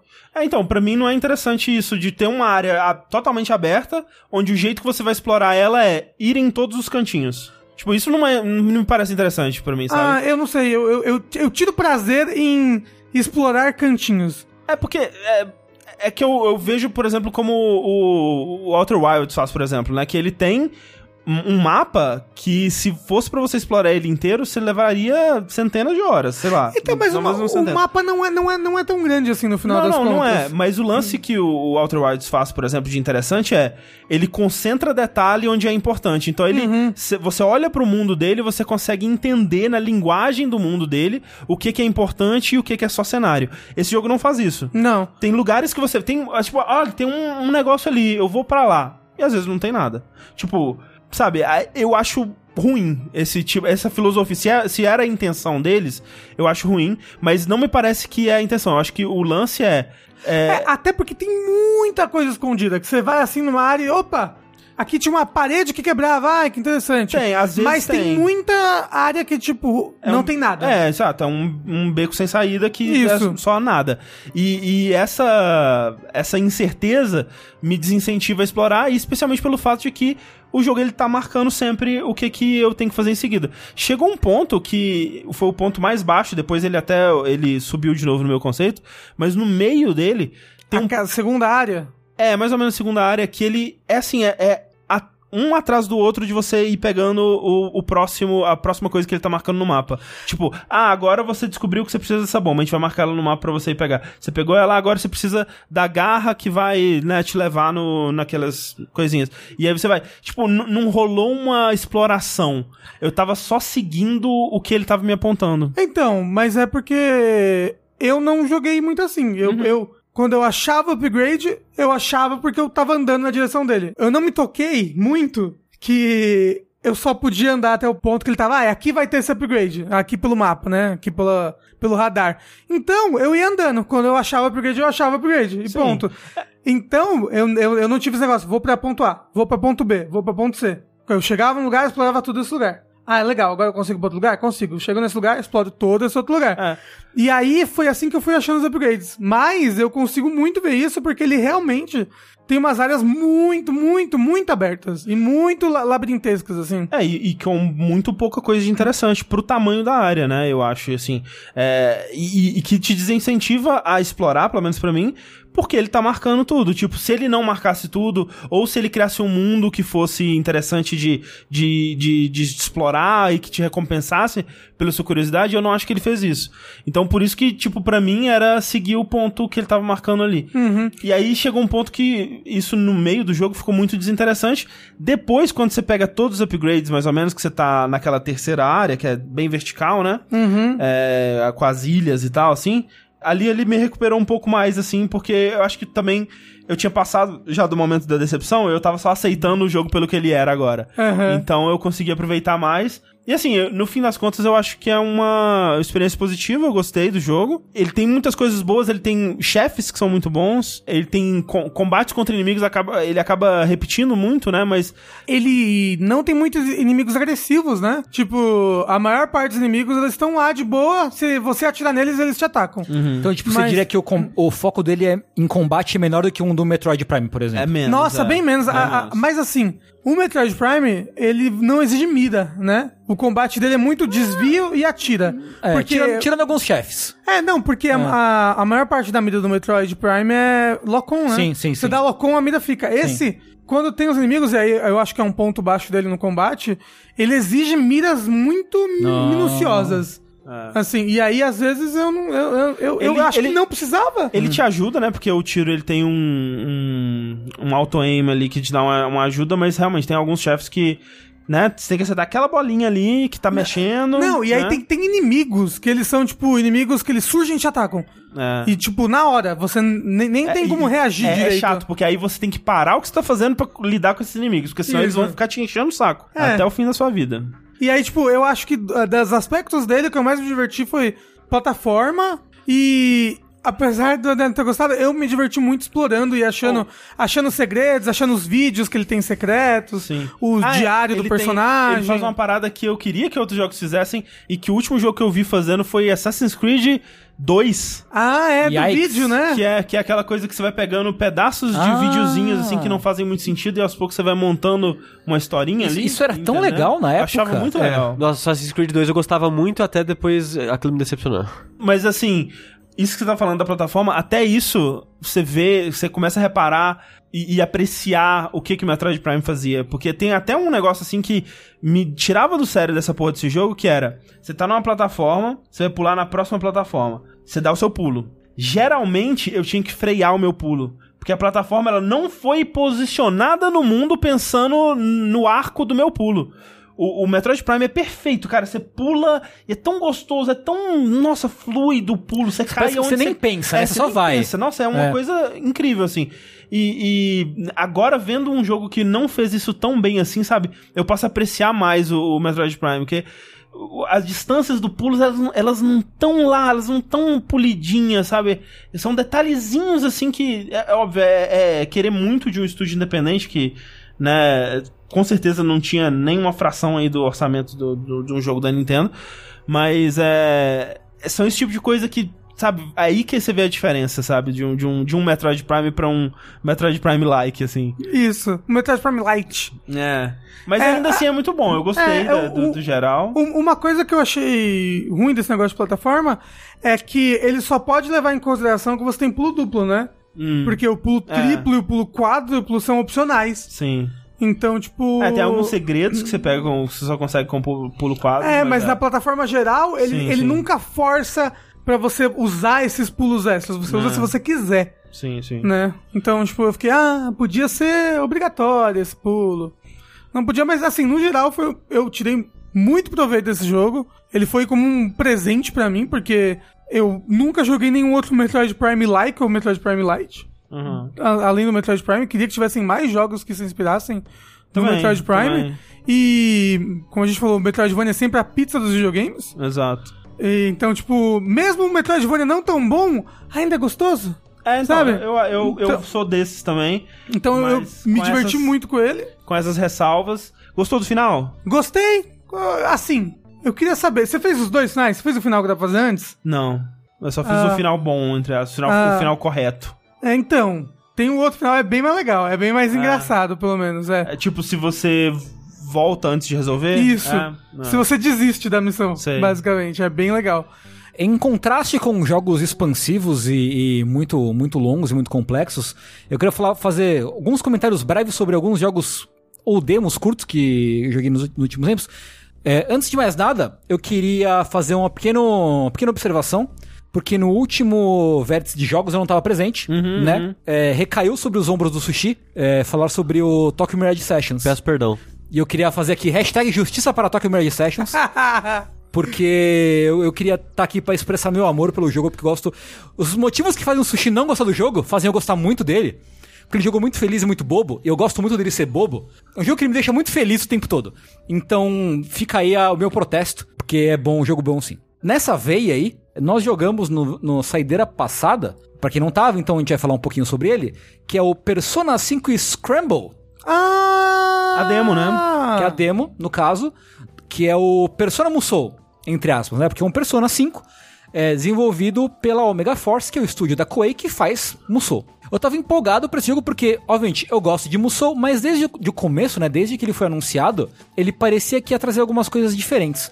Mas eu não esperava o quão diferente ele ia ser quando a gente pegou pra jogar ele de fato. É, eu acho que Né? o lance da gente tá falando ele aqui da demo dele, né? Sim. É o quanto surpreendente foi pra todos nós. Sim. Foi super surpreendente porque quando você fala, ah, é um Musou de X, né? Como foi, sei lá, o de Berserk, como é o Hyrule Warriors, como é o Fire Emblem Warriors e tal. Ah, vai ser um jogo que você vai na historinha, aí vai ser tipo fase, fase, fase, fase, fase, cutscene entre uma fase e outra, e o jogo vai ser assim, tudo bem. É, eu acho que o que mais sai disso é o Dragon Quest Heroes, né? Dragon Quest, sim. Mas o Persona 5 Scramble, ele é meio que um Persona 5 Lite. É. Porque ele tem cutscenes de história igual o Persona 5 normal, o RPG, e você anda pela cidade conversando com o NPC. Tipo, porra! Não, e aí você vai pra dungeon É, é. de Persona, e aí na dungeon tem combates de Musou. É, tipo, você encontra o inimigo, em vez de ter uma transição pra uma batalha por turno, você tem uma transição pra uma arena gigante, cheio de inimigo, e você sai batendo em geral, descendo a porrada em geral. E eu fiquei muito surpreso com essa, fiquei- que eles, que é. eles foram ousados a esse ponto, assim, sabe? Sim. De, de fazer assim. E assim, muita história, né? Sim, muita história. Tipo, a gente jogou quase duas horas de, É. de, de demo por aí. Por aí. E a Uma- maior uma parte é história.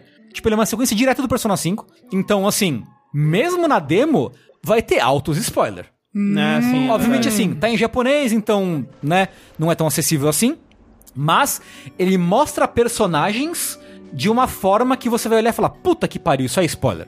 Então toma cuidado quando você baixar a demo, ah, tanto na eShop japonesa quanto na PSN japonesa que também tá lá a demo já. É porque fica aí o, o- a informação que esse jogo, ele tá saindo no Japão agora, né? Dia 20 de fevereiro. Dia 20. Nossa. E no ocidente ele sai só em setembro, né? Sim, vai demorar pra sair. Então Vai sair ainda. pra Switch e PS4. Mas é, olha só, mas eu, eu tava.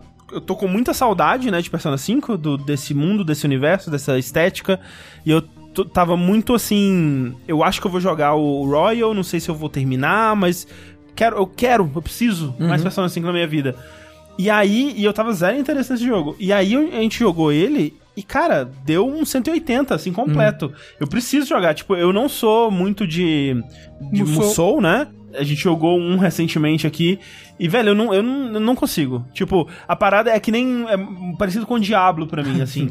que eu, eu jogo um minuto, no minuto seguinte eu, eu, eu, eu entrei num estado de vegetação. Assim, eu não sei. eu não sei o que eu tô fazendo, eu tô só apertando o botão. Será que estou vivendo ou apenas existindo? Sabe? É, é um jogo que não, não, eu não, não, não, não clica comigo. Mas tendo esse contexto de Persona e tendo essa história aqui, tomara que seja legal. Sim, sim. E eu acho que é possível de ser feito, porque, por exemplo, no Persona 4, que tiveram muitos spin-offs, né? Um deles, e eu acho que o primeiro a ter uma continuação direta da história foi o de luta, né? Foi o primeiro, Arena. o Arena, né? E ele era. A, a apresentação dele era diferente do Persona 4, porque ele era total visual novel, né? Você não tinha exploração num mundinho 3D nem nada assim.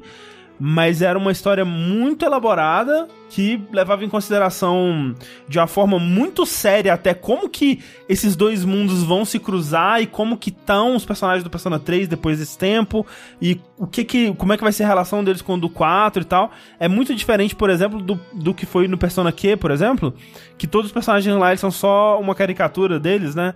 Então a, o- a tia só vai falar de carne, né? E, e coisas desse tipo. No, no Arena, eles realmente criaram uma história pra valer mesmo, uma continuação pra valer É, mesmo. o, de o Persona cuidado 4. que eles tiveram com a história é bem impressionante na É. arena, assim. Tipo, não precisava Não ter, né? precisava, né? E pra um jogo de luta, inclusive. Então, Sim. assim, eu tô esperando algo assim, eu tô esperando que o. O, o Scramble ele seja nesse nível de sequência do 5 e Uhum. Sim. deu uma vibe de Pa- que talvez seja. Parece que vai ser, porque assim, ele retoma, ele, ele se passa, se não me engano, seis meses depois do fim da história do 5. Não sei se ele conta o Royal, porque eu não terminei o Royal ainda. Uhum, E- Mas eu tô jogando, a gente vai falar mais do Royal quando sair a versão americana. Tem a personagem do Royal? Não que eu saiba. Não apareceu na demo, pelo É. menos. né? Tem, o- tem dois personagens novos.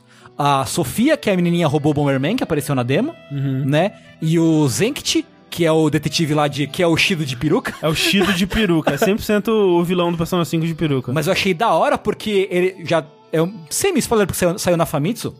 Ele entra pros, pros Phantom Thieves e a roupa dele é igualzinha do Hunter de Bloodborne, assim. E, a e a persona dele é o Jean, não sei o que lá, do, Willis. do, do Les Miserables. Ah, Ah, sim, João Valjean. ah o Jean Valjean? É, sim. E tá da hora pra caralho o design dele.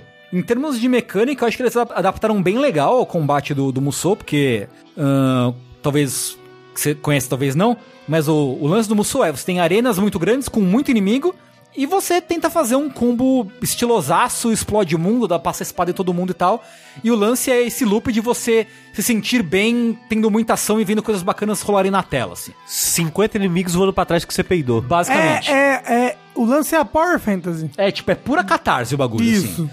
O Scramble, ele adapta legal porque ele pega o combate clássico de Musou, mas ele adapta legal os elementos de Persona. É, Por ainda exemplo, tem isso, né, cara? Muito legal. se você luta, né, com o seu bonequinho normal, dando com faquinha, com as armas que eles usam no Persona 5 normal.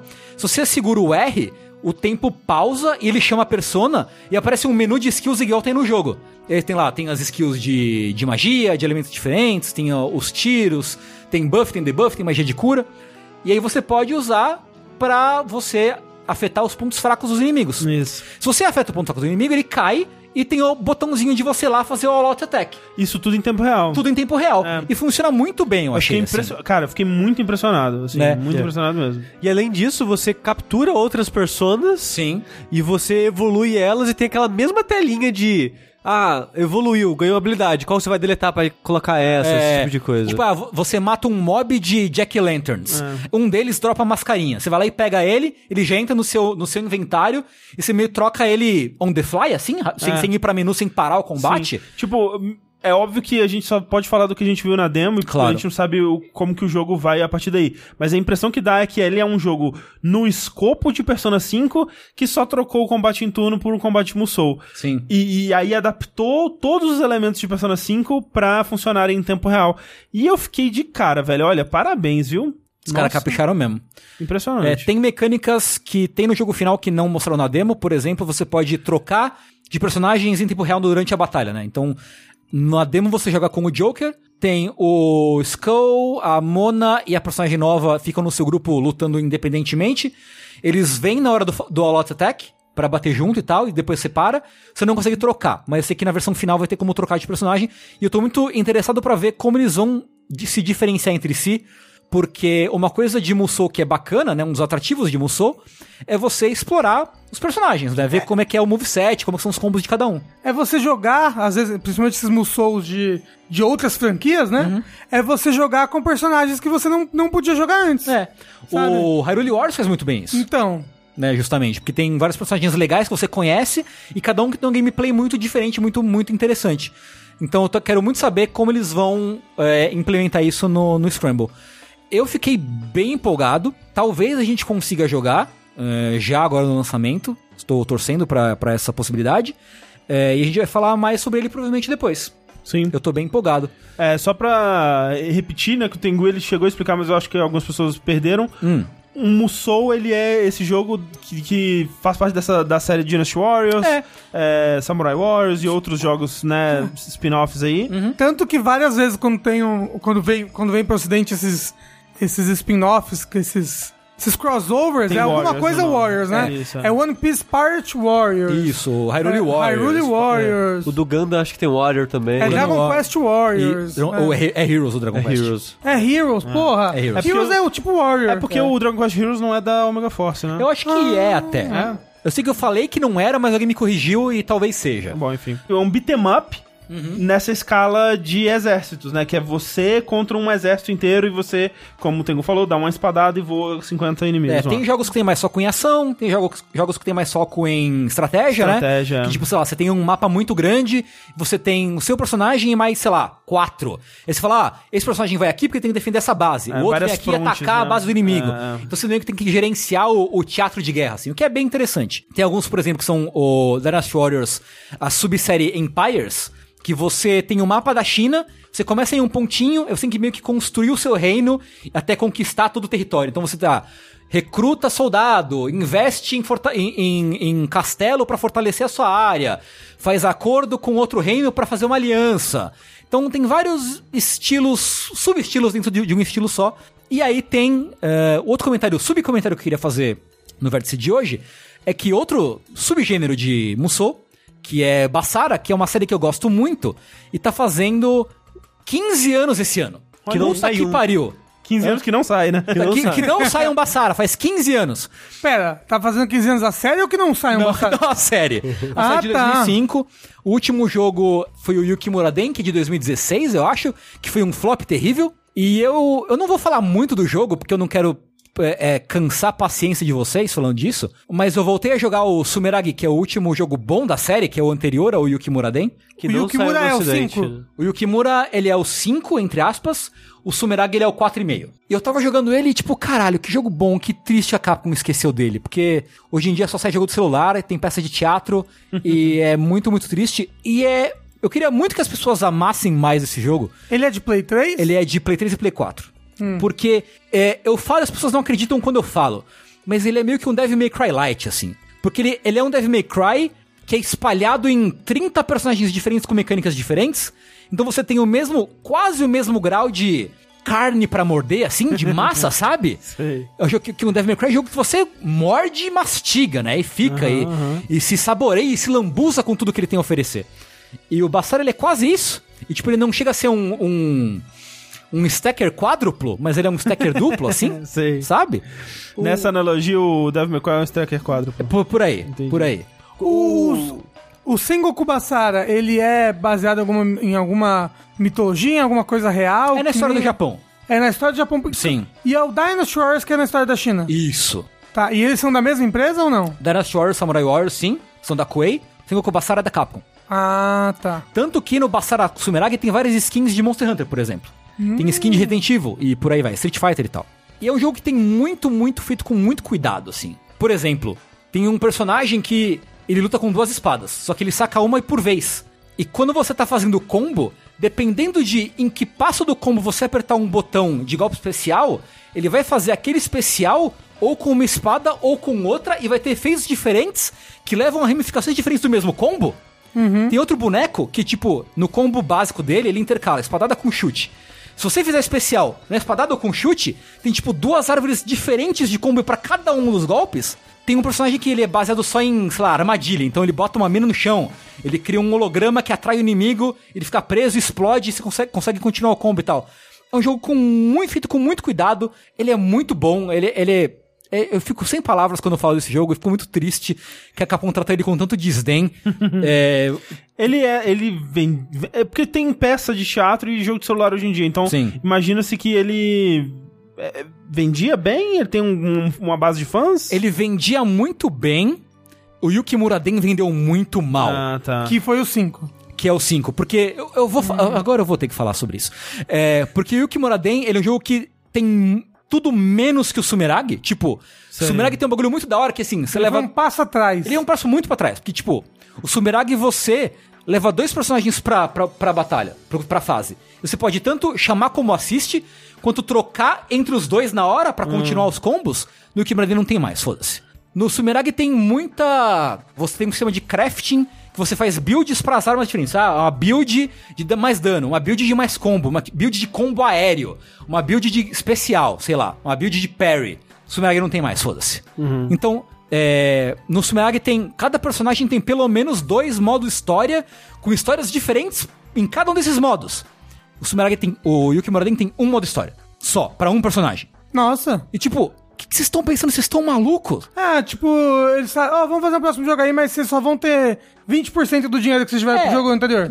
É meio que isso, assim. Vamos Mas assim, economizar. ele não, ele não supre isso talvez com maior valor de produção, Nada. gráficos mais bonitos. Não, assim. nada. Nada, nada, nada, nada. É, porque eu, Mais eu- Pokémons? Eu, até Não. entendo, é, eu até entendo no- pensando no sentido de como aconteceu com Pokémon, que é tipo, cara, cada vez o próximo jogo tá ficando maior do que o anterior, a gente tem que dar um passo pra trás e fazer uma coisa. Então, Né? ele- eles fizeram isso, sabe quando? Na virada de geração do Play 2 pro Play 3, entre o Heroes e o, o 2 Heroes e o 3, o que eles fizeram? Enxugaram o, o roster, tipo, sei lá, o 2 Heroes tem, sei lá, 40 bonecos pra jogar. O 3 tem, tipo, 15. Hum. Só que cada um deles é muito mais bem trabalhado, assim, sabe? Tipo, é, come- é o, o Bassara moderno começa no 3. Tanto que é o que eu recomendo. Se você tá assistindo, se você quiser jogar um Bassara, joga o, o- o Samurai Heroes, que é o 3, que é o único que saiu em inglês, inclusive, que é o de Play 3. Até o Sushi acho que jogou um pouquinho, né? Joguei. O resto não tem, né? Não tem. Só tem o primeiro, que virou Devil Kings, e o Samurai Heroes, que é o 3. Que ainda assim é um jogo muito bom. Então, assim, eles enxugaram muito o jogo, tem mu- muito menos fase, muito menos personagem, um escopo muito menos menor, mas muito mais caprichado. Menos menor. Menos menor. Eu falei menos menor, desculpa. é um escopo menor, bem menor. E, mas mais caprichado. E essa ele foi crescendo e tava ficando cada vez melhor. Tipo, era impressionante, assim. Cada jogo tava vindo melhor do que o anterior. E aí no 5, no Ikimoraden, tipo, eles só, tipo, foram um tempo atrás. Mas você tem uma teoria de por que isso aconteceu? Eu não sei. Eu sinceramente não sei. Mas mu- mudou, mudou a equipe, mudou o Que diretor. que foi que ele saiu, você sabe? E o Kimoraden, ele é de 2015 ou 16. Já é a Capcom na virada ali da, da mentalidade dela. Tipo, né? é, é antes da Capcom voltar, né? da- do retorno da, triunfal da Capcom. Né, o Sumeragi, o, o Yuki Muraden. Mas eu só queria falar, assim, que eu voltei a jogar, me emocionei de novo com o jogo porque ele é muito bom e, tipo, as pessoas subestimam o quão profundo é Bassara, assim, de verdade. Então, acho que se você joga, gosta de jogo de ação, tipo, tipo Devil May Cry, acho que é um bom prato, assim, uma boa pedida. E eu emocionei, hashtag emocionou, porque vai ter o evento agora de 15 anos em julho, e eu tô muito magoado já, mas eu queria muito que eles anunciassem um Bassara 5. É, e é isso. Mas já teve é um o 5. 6, né? Ah, pera, o 5 não foi O numerado. 5 numerado, né? Ah, o, Yuki Muraden, o Yuki Muraden não tem número, ele é só um.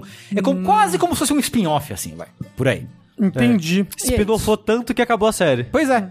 Rapidamente, antes do Sushi trazer aquela última coisa pra essa mesa, eu quero falar aqui da minha última é, aventura no mundo mobile. Opa. Sabe, André, eu, eu, eu tenho um celular.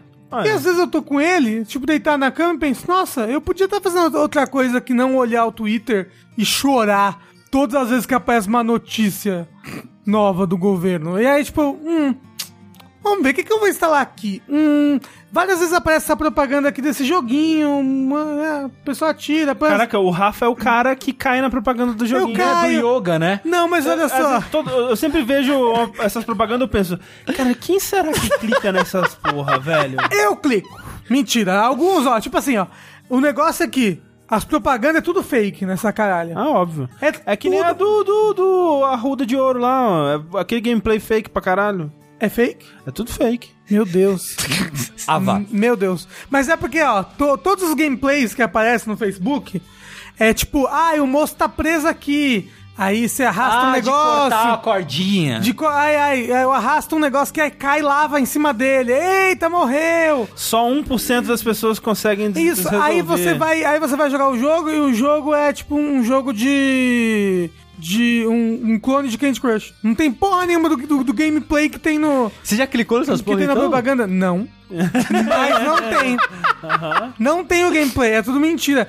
Tipo, você já viu aque- aquele jogo que tem as melhores propagandas barra as piores propagandas? Aquelas... Que é, é a Jardim da Eva. um A mulher fica grávida e abandonada. Isso, você já viu que é uma saga, né? É. Tem toda uma, uma história ali por trás. E aí você vai ver o jogo, é, é um Candy Crush. Ok. Tem nada a ver com a mulher tá grávida, com os personagens, não nada. É que nem aquele jogo mobile que tinha propaganda muito tempo atrás, aquele tal de Evony, vocês lembram? Que tinha banner disso em tudo que era site de games. que era tipo, ai, meu senhor, venha me salvar, tipo, era uma mulher Ah, medieval, sim, meio já, acho que gostosa. eu já vi isso. E tipo, era só isso, assim. Tipo, ah, meu senhor, venha me salvar, venha me salvar. Esse ano o jogo era tipo um, um fazendinha feliz, tá ligado? Tá aí. Mas nessa de ficar, de ficar deitado deprimido olhando pro celular, eu pensei, vou instalar esse joguinho aqui. Arqueiro. Aí, vou instalar esse joguinho aqui, parece interessante. E aí, quando eu instalei, eu descobri que o Bruno já tinha ficado viciado nesse jogo há muito tempo antes. Bruno, pra quem não sabe, meu marido. Meu, meu marido que tem dois empregos. E aí, eu comecei a jogar. E ele não, não, não é que ele é um jogo muito legal? Só que aí. Peraí, eu vou, eu vou contar como é que é a premissa do jogo, como é que você joga ele. Ele é um. Não posso falar que ele é um roguelite, porque ele não é. Você tem as dungeons, que quando você terminar a dungeon, você pode ir pra próxima. E as dungeons tem, tipo, os níveis. Ah, tem que passar desse nível, vai pro próximo. A dungeon, a dungeon tem como se tivesse 20 andares, por assim dizer. Mas peraí, olha só, Rafa, uma pessoa mandou um e-mail pra gente pedindo pra explicar melhor como é que é o jogo que a pessoa não tá vendo. Mas aí é um problema pessoal dela que não consegue ter imaginação pra entender o que a pessoa tá falando. O Rafa é a, é a pior pessoa pra fazer essa crítica, porque você sempre fica perdido quando Eu a gente sempre, tenta eu falar sempre, das eu lembro coisas. quando eu ouvi o podcast, eu não entendia nada. Eu sempre abria, abria o Google pra pesquisar qual jogo você estava falando, porque eu não entendia. Mas ele é um jogo que você é uma visão de cima, tipo um Zelda da vida, e você controla um arqueiro, a princípio. Né? Porque você pode equipar outras armas ali que não arco, o que torna o nome do jogo extremamente estranho. E aí você controla esse personagem e você controla como se fosse um analógico digital ali, né?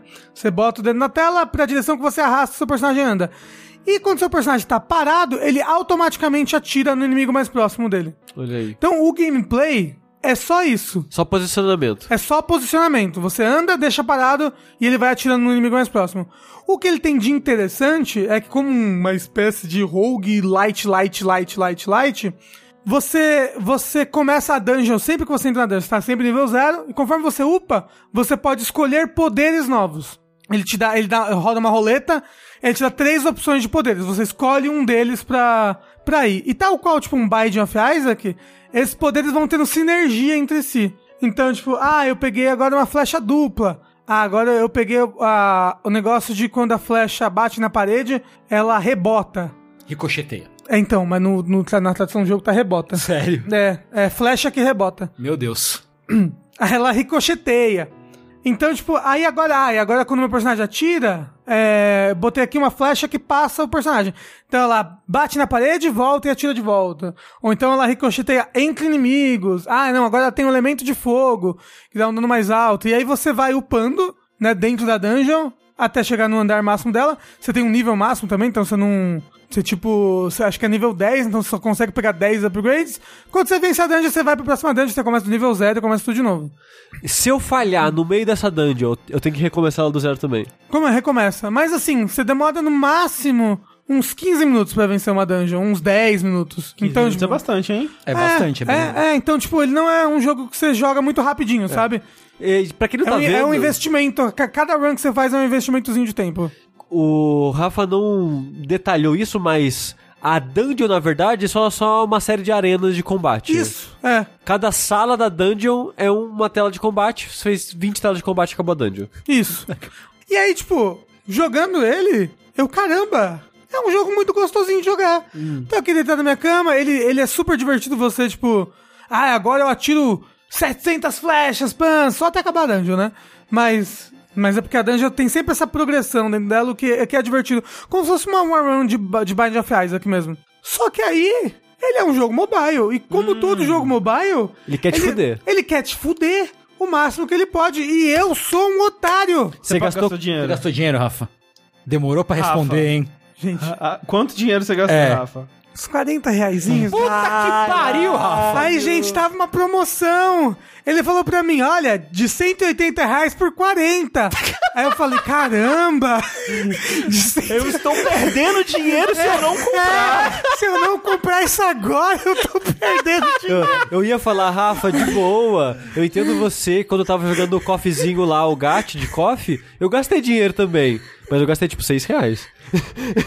Ah, gente, mas ele me convenceu ali, entendeu? Bom, o importante é, você Não. sente que se divertiu o suficiente por 40 reais? E eu tô me divertindo ainda, porque eu ainda, ainda tô jogando. É, então, mas o lance é esse, né? Que, assim, É. pagar 40 reais por um jogo que você tá gostando, eu acho super Então, válido. eu queria muito pagar 50 reais por esse jogo, 50 acabar. reais. E acabou. É. E agora tudo que eu preciso pra vencer o jogo tá dentro dele, Mas entendeu? o lance é que ele agora ele, ele sabe que você paga 40 reais, ele Não, sabe que você paga mais não, 40. Você não tem noção. O Bruno, assim, como é que funciona um- uma parte do sistema de upgrade desse jogo? Aí as armas, elas têm tipo, tipo Diablo, né? Ah, é comum, é incomum, rara e lendária. Ou épica, sei lá. Como é que você upgradeia as suas armas? Conforme você upa, você vai ganhando chaves pra abrir baús que vem as armas. Conhecido também como loot box. Se você tem arma repetida, vamos supor que eu tenho três arcos comuns. Eu junto esses três e faço um arco do nível mais alto, entendeu? Aí, eu tenho um, um arco é, do nível incomum. Pra mim fazer um arco do nível raro, que é um nível mais alto que o incomum, eu preciso de três arcos incomuns. Ou seja, eu preciso de outros seis arcos normais, juntar eles em mais dois arcos incomuns pra fazer um arco raro. O Bruno, ele tava com dois arcos, ele tava com duas armas raras. E aí, se ele conseguisse fazer todo esse negócio, conseguisse mais uma arma rara, ele conseguia deixar uma arma lendária. São três raros uma lendária, então. Não, por exemplo, pra mim fazer uma lendária, eu preciso das mesmas três armas Ah, raras, tá, entendeu? ok, ok. Aí eu fusiono elas numa só.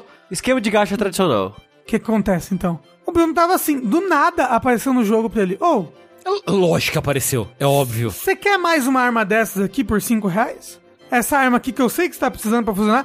O Bruno não tentou fusionar e não conseguiu. Ele simplesmente olhou no inventário do Bruno e falou: Olha, talvez ele esteja interessado nisso daqui. Falou: Você não quer isso daqui não? Por 5 reais? É. Você não quer 5 reais aqui? O que, que o Bruno ali. respondeu? Ele, ele não comprou, ele não Ok. comprou, ele não comprou. mas ele Parabéns, também Bruno. já gastou dinheiro, porque eu gastei. Aí ele falou: se você gastou, eu posso. Ele foi lá e gastou também. Mas aí é influência sua, Rafa. É. Você, você que tá sendo a má influência na vida do menino. Talvez. talvez. Mas aí, mas aí ele tem todas as mecânicas que você pode imaginar. Ele tem, então, ele tem loot box, ele tem esse negócio de gacha de você alimentar uma coisa com a outra pra ela crescer. Ele tem stamina. Por exemplo, quando você vai fazer uma dungeon, você tem que gastar stamina. E aí você recupera tantas staminas por tantas horas. Ou você pode comprar staminas. Eu nunca precisei até agora, mas. Mas ele tem. É, o porque futuro ele, a Deus pertence, né? É, porque ele tem. Ele tem tipo umas dungeons especiais que gastam mais stamina, tipo umas dungeons de evento, dungeon de ano novo. Ele tem vários personagens, inclusive tem personagem que você nem tem como comprar ele com as moedas do jogo. Porque É você claro. você tem a moeda que você óbvio, compra. Óbvio. Você tem a moeda que você compra. quer- Tem a moeda que você ganha no jogo, mas que você pode comprar também, que é a gema. Aí você acha, a maior parte dos personagens tem lá, tipo, ah, você pode comprar esse personagem por 35 mil gemas, blá blá blá. Tem uma personagem da- que é tipo assim, personagem nova, 75 reais. Só. Personagem nova, Silvana, 75 reais. E é só assim, pra tela. Só. Não tem outro, outro jeito de pegar ela a não ser gastar 75 reais. Tipo, achei que o chat tava exagerando, mas quando você falou que gastou 40 reais, falaria, daqui a pouco o Rafa vai comprar um personagem de, 40, de 70 reais. Não vou comprar, não vou comprar. É, é, a, a As pessoa pessoas só corta. sabiam, a pessoa tá jogando aí, tá me julgando. Corta pra daqui a duas semanas no próximo verso de jogos. É, vamos Não. fazer esse check-in aí do- dos gastos do Rafa com o arqueiro. Não. Mas, mas o que me deixa triste, eu queria muito compartilhar isso, porque ele é muito gostoso de jogar. Você, ele, ele, ele é gostoso de Ra- jogar. Rafa, Rafa, Ele é responsivo, ele tem, ele tem esse- uns bullet hell que você fica desviando das coisas. Eu vou te falar de um jogo, você não baixa. Porque eu não quero que você gaste dinheiro É com o ele. King of Fighters. O King of Fighters celular é muito legal. O jogo é muito bom, É real. um beat 'em up honestaço. É, pra caralho. Aí os personagens são os personagens do King of Fighters. Aí a variação do tipo, ah, do 95, do 97 é que tipo um ataque ou outro diferente, né? Igual nos jogos de luta muda, né? Entre os anos, um ataque ou outro. E é tipo, é muito gostosinho de jogar. Mas com tipo, 3 horas de jogo o gato te pega. Porque é vai isso. ficando progressivamente mais escroto de conseguir os personagens, progressivamente mais escroto de evoluir os personagens, de terminar as missões. Aí Mas é isso, o é- jogo, o jogo é, ele é, é- Esses jogos, eles, eles são Então. construídos num- com uma ciência. Isso Sim. aí, tipo, eles sabem exatamente o que eles estão fazendo. Eles têm conhecimentos psicológicos. É. E aí você vai querer o quê? Vai querer rolar a cula de Natal. Isso. Vai querer pegar o Rugal cibernético. Aí fudeu. É. Não, e os personagens, por exemplo, tava. Comecei a jogar no Alfa final do ano passado. Aí tava os personagens com roupa de Natal. Então tinha o Whip, tinha o Chang, tinha, um, tinha lá, uns 4, 5 personagens com roupa de Natal. Mas você só tira eles na loot box. E como hoje em dia, por lei, tem que ter a porcentagem, a porcentagem de você tirar eles é tipo 0,01%, filho da puta. Porra! É Lógico que é. Mas aí qual é que é o truque que eu aprendi com os meus amigos gati gatiazeiros? Tem que esperar o banner. Porque no banner do evento, você vai pelo banner do evento, a chance aumenta um pouquinho. Então você espera ele estar no Mas banner. 0,02%. É, então, pois é, mas pô, já é o dobro. 100%, né? É o dobro da A chance. última vez que eu fui no Icosha, é, tinham, sentaram na, na, em frente a mim e Clarice, dois jovens que estavam em seus celulares Uhum. jogando Saint Seiya Aquanin e discutindo sobre os drops de, de personagens deles e é, os, os, os gastos de dinheiros que eles já tinham desprendido naquele fantástico jogo. O Gacha tá aí pra destruir a juventude. Ele tá. Ele tá. Queria mandar um beijo pro Claudio Honor, que joga muito Granblue Fantasy e Fate Go. Porra, eu tinha muita vontade de jogar Granblue Fantasy, porque eu assisti o É um anime bom e achei, achei muito bonitinho os designs dos personagens. o Granblue é um jogo bem, é um RPGzinho é um, bem honesto. um gachazaço, né? Mas então, espera sair o jogo de luta, que tem uns elementos de RPG também. Não, eu quero aquele jogo que a Platinum tava fazendo. Que já vai sair também. É. É. O jogo de mobile é triste por causa disso. Porque às vezes o jogo é bom, Sim. Pra, pra jogar, ele é excelente, mas ele tem que é, abusar das pessoas de alguma maneira. É. Aí ele acaba mexendo no design da sua progressão e fica frustrante demais. É, O... Então, eu queria perguntar pra pessoas, vocês sabem algum jogo bom de mobile que não seja essa putaria que é os jogos mobile? Não existe. É, Que literalmente. existe- assim, eu, eu, eu tô disposto a comprar um jogo. Escondido o jogo pela mãe lá. mas eu- eu, O lance, acho que você, sei lá, é um pegar um Apple Arcade, assim, sabe? eu tenho. Eu, eu, eu, eu não tenho Apple. Então, isso que é foda. Samsung. É, eu tenho o controle de celular que eu comprei. É, mas assim, qual, qual jogo do Apple Arcade que já saiu pra Android? Ah, de cabeça, eu não sei. Mas ao falar do Dragalha Lost, talvez é uma boa, Rafa. Você gosta de RPGzinho? É que o Rafa não Ah, gosta muito de RPG em né? turno. É. Você, testou o Fire Emblem Heroes? Não. Ele é bem Ah, honesto, mas o- sim. O, o Bruno joga bastante. Ele é bem legal. É. Ou bastante. falando daquele Ocean Horn, que é tipo um Zelda. O Grand Chase é muito bom. Eu, eu, eu, eu instalei Grand Chase, chorei na música de abertura, porque é a mesma música do, né, do MMO Pans. Só que, nossa senhora, que jogo, nada a ver. Nada a ver o jogo. Nada a ver. Não, e a interface, a interface do jogo é nojenta. Se eu mostrar pro Sushi, ele vomita agora no meu celular. Tenho certeza, porque o Sushi é, é mais, é mais Cri-cri. sensível. Não, ele é mais sensível à interface ruim.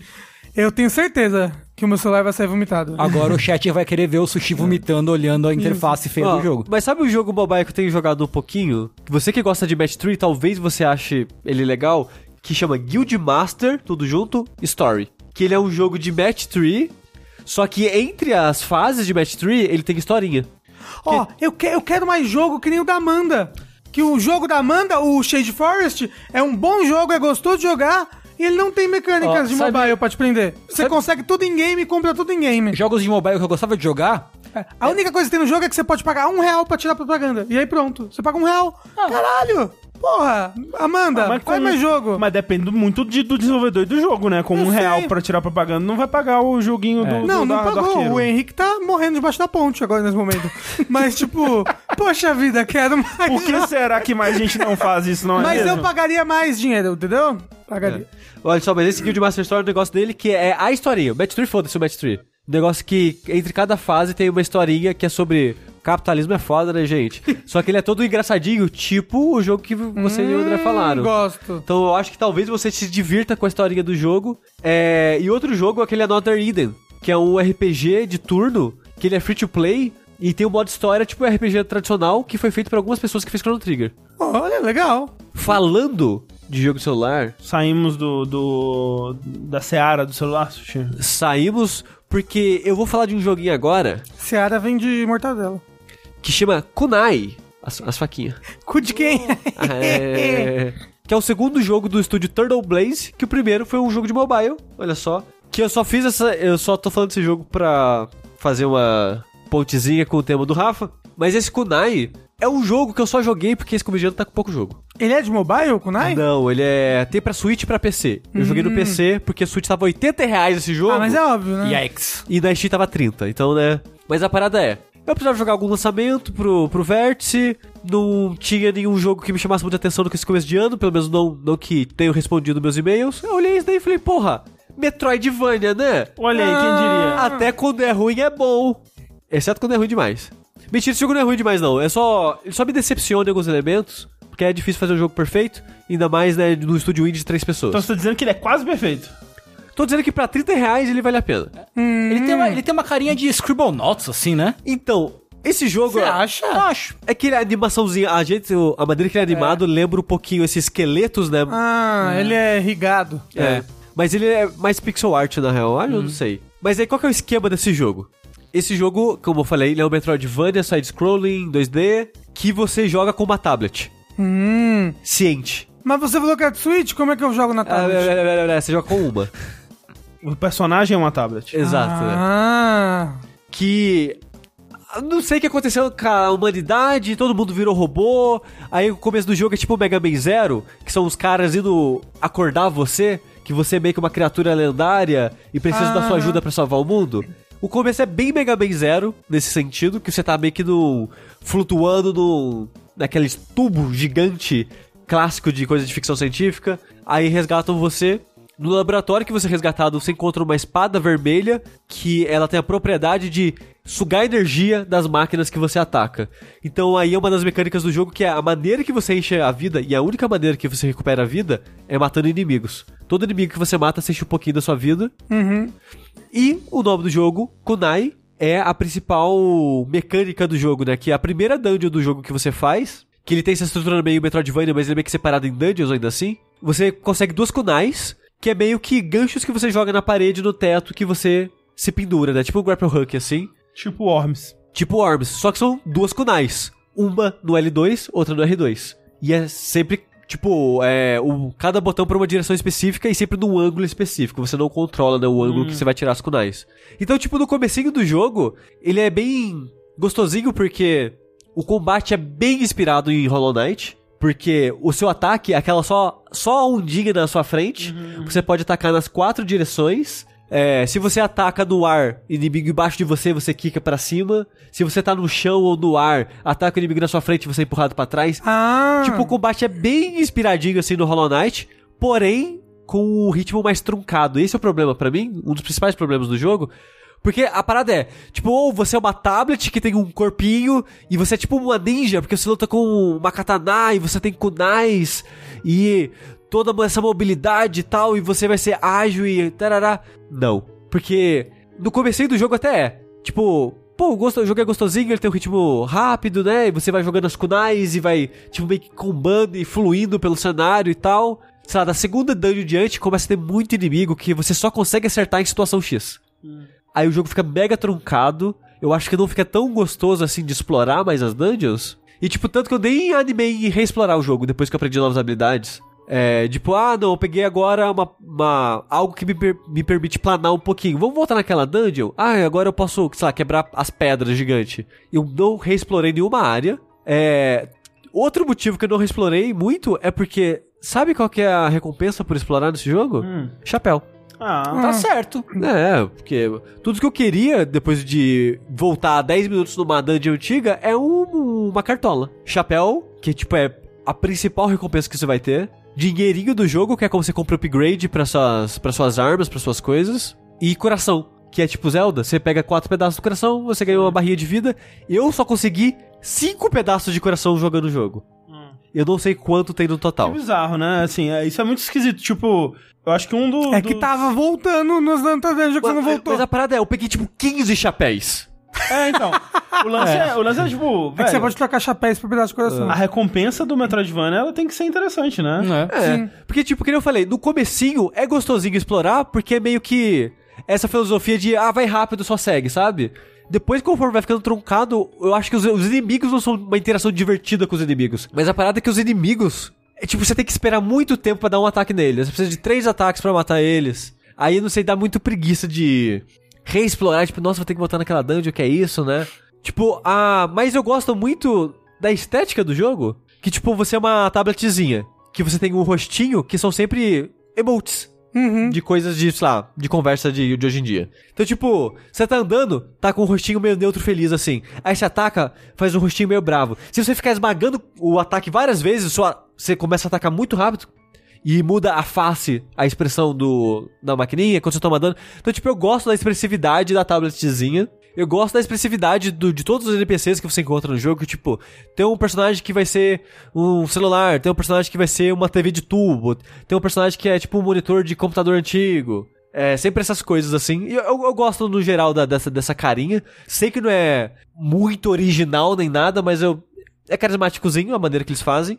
Outra coisa que eu acho interessante, mas meio confuso às vezes, é as cores do jogo. Porque ele tem uma vibe em cor que me lembra um pouco o Game Boy Color, assim. Que é tipo, às vezes você pega um jogo do Game Boy normal e joga no Color. É, eu ia falar isso. Ah, o jogo tem só tipo uma, duas cores. Uhum. Esse jogo é tipo isso, ele tem, sei lá, quatro, cinco cores por vez só. Uhum. O- Todos os inimigos vão estar com alguma roupa vermelha, você vai estar com uma roupa azul, e o cenário vai ter tipo duas. O cenário vai ter tipo três, quatro cores no máximo. Só que cada área do jogo é uma paleta diferente de cores. E eu achei interessante essa ideia, me lembra um pouquinho, sei lá, Downwell, com aqueles filtros que você vai liberando. Tipo, teve uma época que saiu vários jogos indies que era nessa pegada assim, tipo, ah, toma, os coletáveis do jogo são cores. O gato roboto. O gato roboto faz isso, é verdade. É. Ô, Bradinho. Só que aí no Kunai você. Mas só que no Kunai não é coletável, né? Faz parte da identidade visual das áreas, de acordo com o tipo de área que você tá. Que eu acho uma ideia legal, eu acho uma ideia interessante, então. Eu acho que visualmente é a coisa que, que eu mais gosto do jogo. Porque eu vi um vídeo dele, eu, porra, bonitinho, parece legalzinho. Metroidvania, o que pode dar errado? Só que o problema do jogo pra mim é esse, sabe? Eu acho que ele não incentiva muita exploração. Eu acho que tem uma área do jogo que ele pede pra você voltar umas duas vezes. Todas as outras áreas do jogo você não precisa voltar, então ele não incentiva tanto assim reexploração, tanto no design de progressão do jogo quanto em recompensas. Tipo, de novo, eu não sei.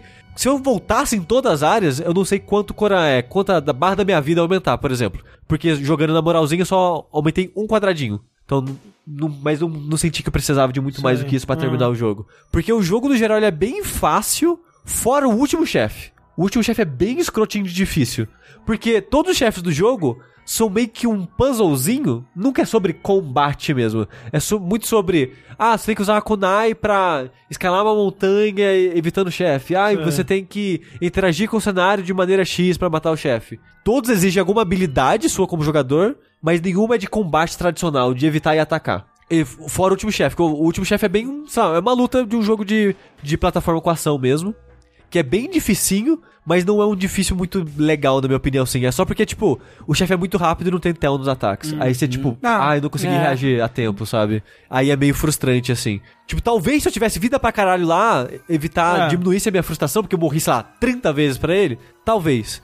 Mas, Mas- não rolou uma progressão pra isso, né? Sim. E, tipo, os chefes, eu gosto dos chefes disso, dos- Ah. deles pedirem coisas. Cada chefe é muito único e pede uma habilidade diferente. Às vezes a ver com habilidades que você aprendeu naquela dungeon, uma parada meio Zelda, assim. Eu gosto também de como ele faz com as habilidades. Porque ele é um jogo bem curtinho, tá? Ele, tipo, 6 horas no máximo você termina ele. Hum. Pelo menos eu, né, explorando pouco, foi 6 horas. Se você for fazer tudo, talvez, sei lá, 7, 8 horas. Ele não é um jogo tão grande mesmo assim. E tem poucas habilidades pra você aprender. O Felipe Oliveira perguntou: é mais combate ou mais plataforma? Parece mais combate, né? Ele é bem mais combate, sim. O negócio é, outro detalhe, obrigado pela pergunta. Ele tem muito. Não muito, mas ele tem momentos que pede muita plataforma. E é tipo, mais punitivo que Hollow Knight. Porque Hollow Knight tem os momentos de plataforma dele que você tomou dano, você volta pro último chãozinho. Aqui você volta pro checkpoint. Caralho. Então, tipo, tem áreas do jogo que tem buraco. caiu no buraco, volta no checkpoint. Gente, Nossa, isso é muito estranho em Metroidvania, sabe? Pois é, eu achei bem bizarro. Não são tantas áreas assim, talvez, sei lá, umas 5, 6 momentos no jogo que tem algo assim, que te mata com hit, mas é, já é o suficiente pra mim. Outra coisa que eu acho estranha em Metroidvania, tem duas áreas que você vai, termina, não tem como voltar mais. E, Não tem, tem como voltar mais. e tem baú lá. É a, mal- a maldição do Ori and the Blood É Frost. Ori, é. Exatamente. Que eles corrigiram depois, mas... É, pois é, e esse jogo não aprendeu com o erro do Ori, Ideia, sabe? velho. Eu acho bizarríssima essa 2020. ideia. Não, é uma ideia que porra. não casa com Metroidvania, É, que não tipo, casa com esse tipo de jogo. Talvez não tenha coração lá, só seja, tipo, baúzinho de dinheiro e de chapéu, porque eu já peguei chapéu nessas dungeons que você não pode voltar mais. Ah, aí já é errado, porque o Pois chapéu é. é. uma coisa única. Sabe que jogo faz isso, Rafa? Metroid Prime. no tem- comecinho do primeiro, né? É, tem um negocinho que você precisa escanear na nave antes dela cair, que se você não Putz, escanear, é não tem como verdade, é depois. verdade. E tipo, péssima ideia. Eu acho que são duas ideias que não funcionam bem, que é tipo, uma coisa que te mata com hit e te faz voltar muito em Metroidvania. E é isso do. de você não poder repetir as áreas. Outra coisa, esse, tipo, esse aqui é um nitpickzinho. Você tem a habilidade da Kunai, né? Então, você tá jogando nas paredes e tal, você quer, tipo, caralho, e, a- e aquele teto lá? Será que eu consigo entrar lá? Será que tem uma passagem secreta? Será que tem um- uma área nova? É sempre parede invisível. ah, que bosta. E é meio frustrante, sabe? Faz um teto, faz, sei lá, alguma, alguma coisinha pra justificar. Tipo, o jogo que faz isso é o. A gente até falou dele hoje, Action Verge. Action Verge. Ele sempre tem umas áreas gigantes que tem os tetos abertos. E se eu for pra lá, você vai e tem alguma coisa lá. As- talvez é mais céu. E é só isso, sabe? Mas acontece alguma coisa, você não acha uma parede invisível, sabe? E eu acho meio, meio frustrante um jogo que te dá tanta liberdade de movimentação e tem essa ideia do mundo conectado e inteiro, assim. Colocar tanta parede invisível nas áreas, eu acho, acho meio estranho. Tem até a área que é tipo, você tá aqui, é uma parede invisível no teto. Você vai no mapa, numa área que tá acima daquela e é chão. Então, tipo, o mapa não é tão coeso assim. Então, de novo, é nitpick, mas eu ainda acho Mas estranho. assim, eu acho que é um nitpick correto. Não, É. assim, É só, é um pique inteligente. É, Eu acho que assim, pelo que você falou e pelo que a gente viu, parece um bom jogo de 20 mangos, assim. Então, tipo, a parada é, você pagou, tipo, 30 reais nele, 20, você vai jogar 30. 6 horinhas, 6, 8 horas, eu acho justo, sabe? É. Mas no Switch, que é um milhão de reais. É, Então, aí- tá, no, no Switch eu acho que não vale a pena. A parada é, nesse começo de ano que tem pouco jogo, se você tá procurando um lançamento, um Metroidvaniazinho divertidinho, eu acho ju- justo, sabe? Agora, Uhum. se a pessoa tá procurando um Metroidvania divertidinho pra esse começo de ano, você acha que ela deve jogar é, essa caralho aí, como é que chama? Kunai, Kunai. Kunai ou aquele Valfares? Eu acho o Valfares, viu? É? É. Porque eu tô querendo, eu tô pensando se eu jogo Valfares ainda.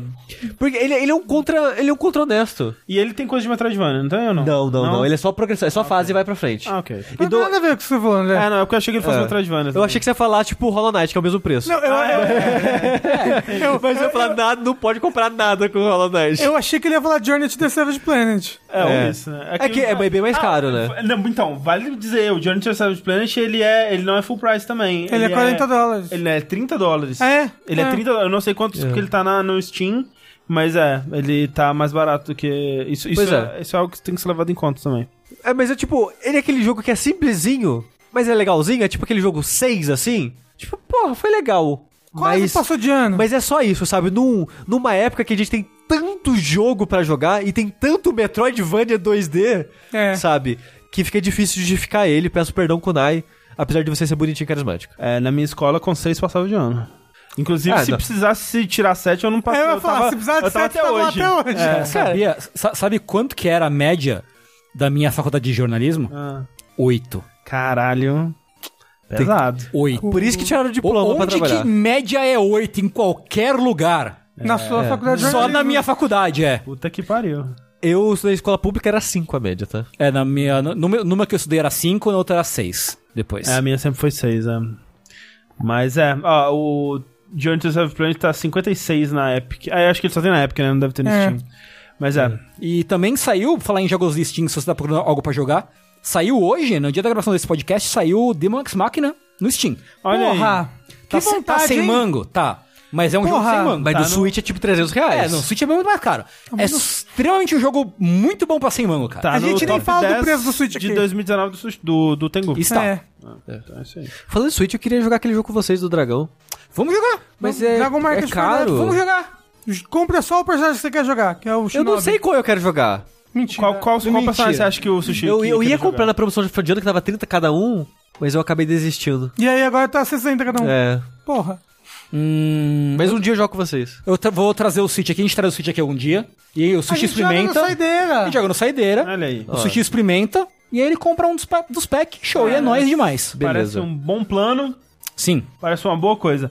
É, e, falando em boas coisas, chegamos ao final de uma boa coisa que foi esse vértice. Foi uma boa Ah, que lindo. coisa. Foi. É, É verdade. Muito obrigado a todo mundo que assistiu, que acompanhou aqui até agora. É, por algum motivo a gente ainda está na home. Muito obrigado. Muito obrigado, senhor Twitch. E muito obrigado a todo mundo que, que chegou aqui. Eu vi, eu vi pessoas falando: Ó, vi na home, tá, tá, tá agradável, vou ficar aqui. Pô, que bom, cara. Obrigado. Às vezes a gente é agradável. Perguntaram qual jogo, Sushi. Eu não falei o nome, desculpa, é o Dragon Market for Death. Dragon Isso. Isso. É, a gente falou sobre ele no nosso podcast de Esquecidos de 2019. Exatamente. É, eu e o Rafa falamos até razoavelmente bastante dele, né? Sim. Mas é isso, gente. Um beijo na alma e até a próxima. Tchau. Tchau.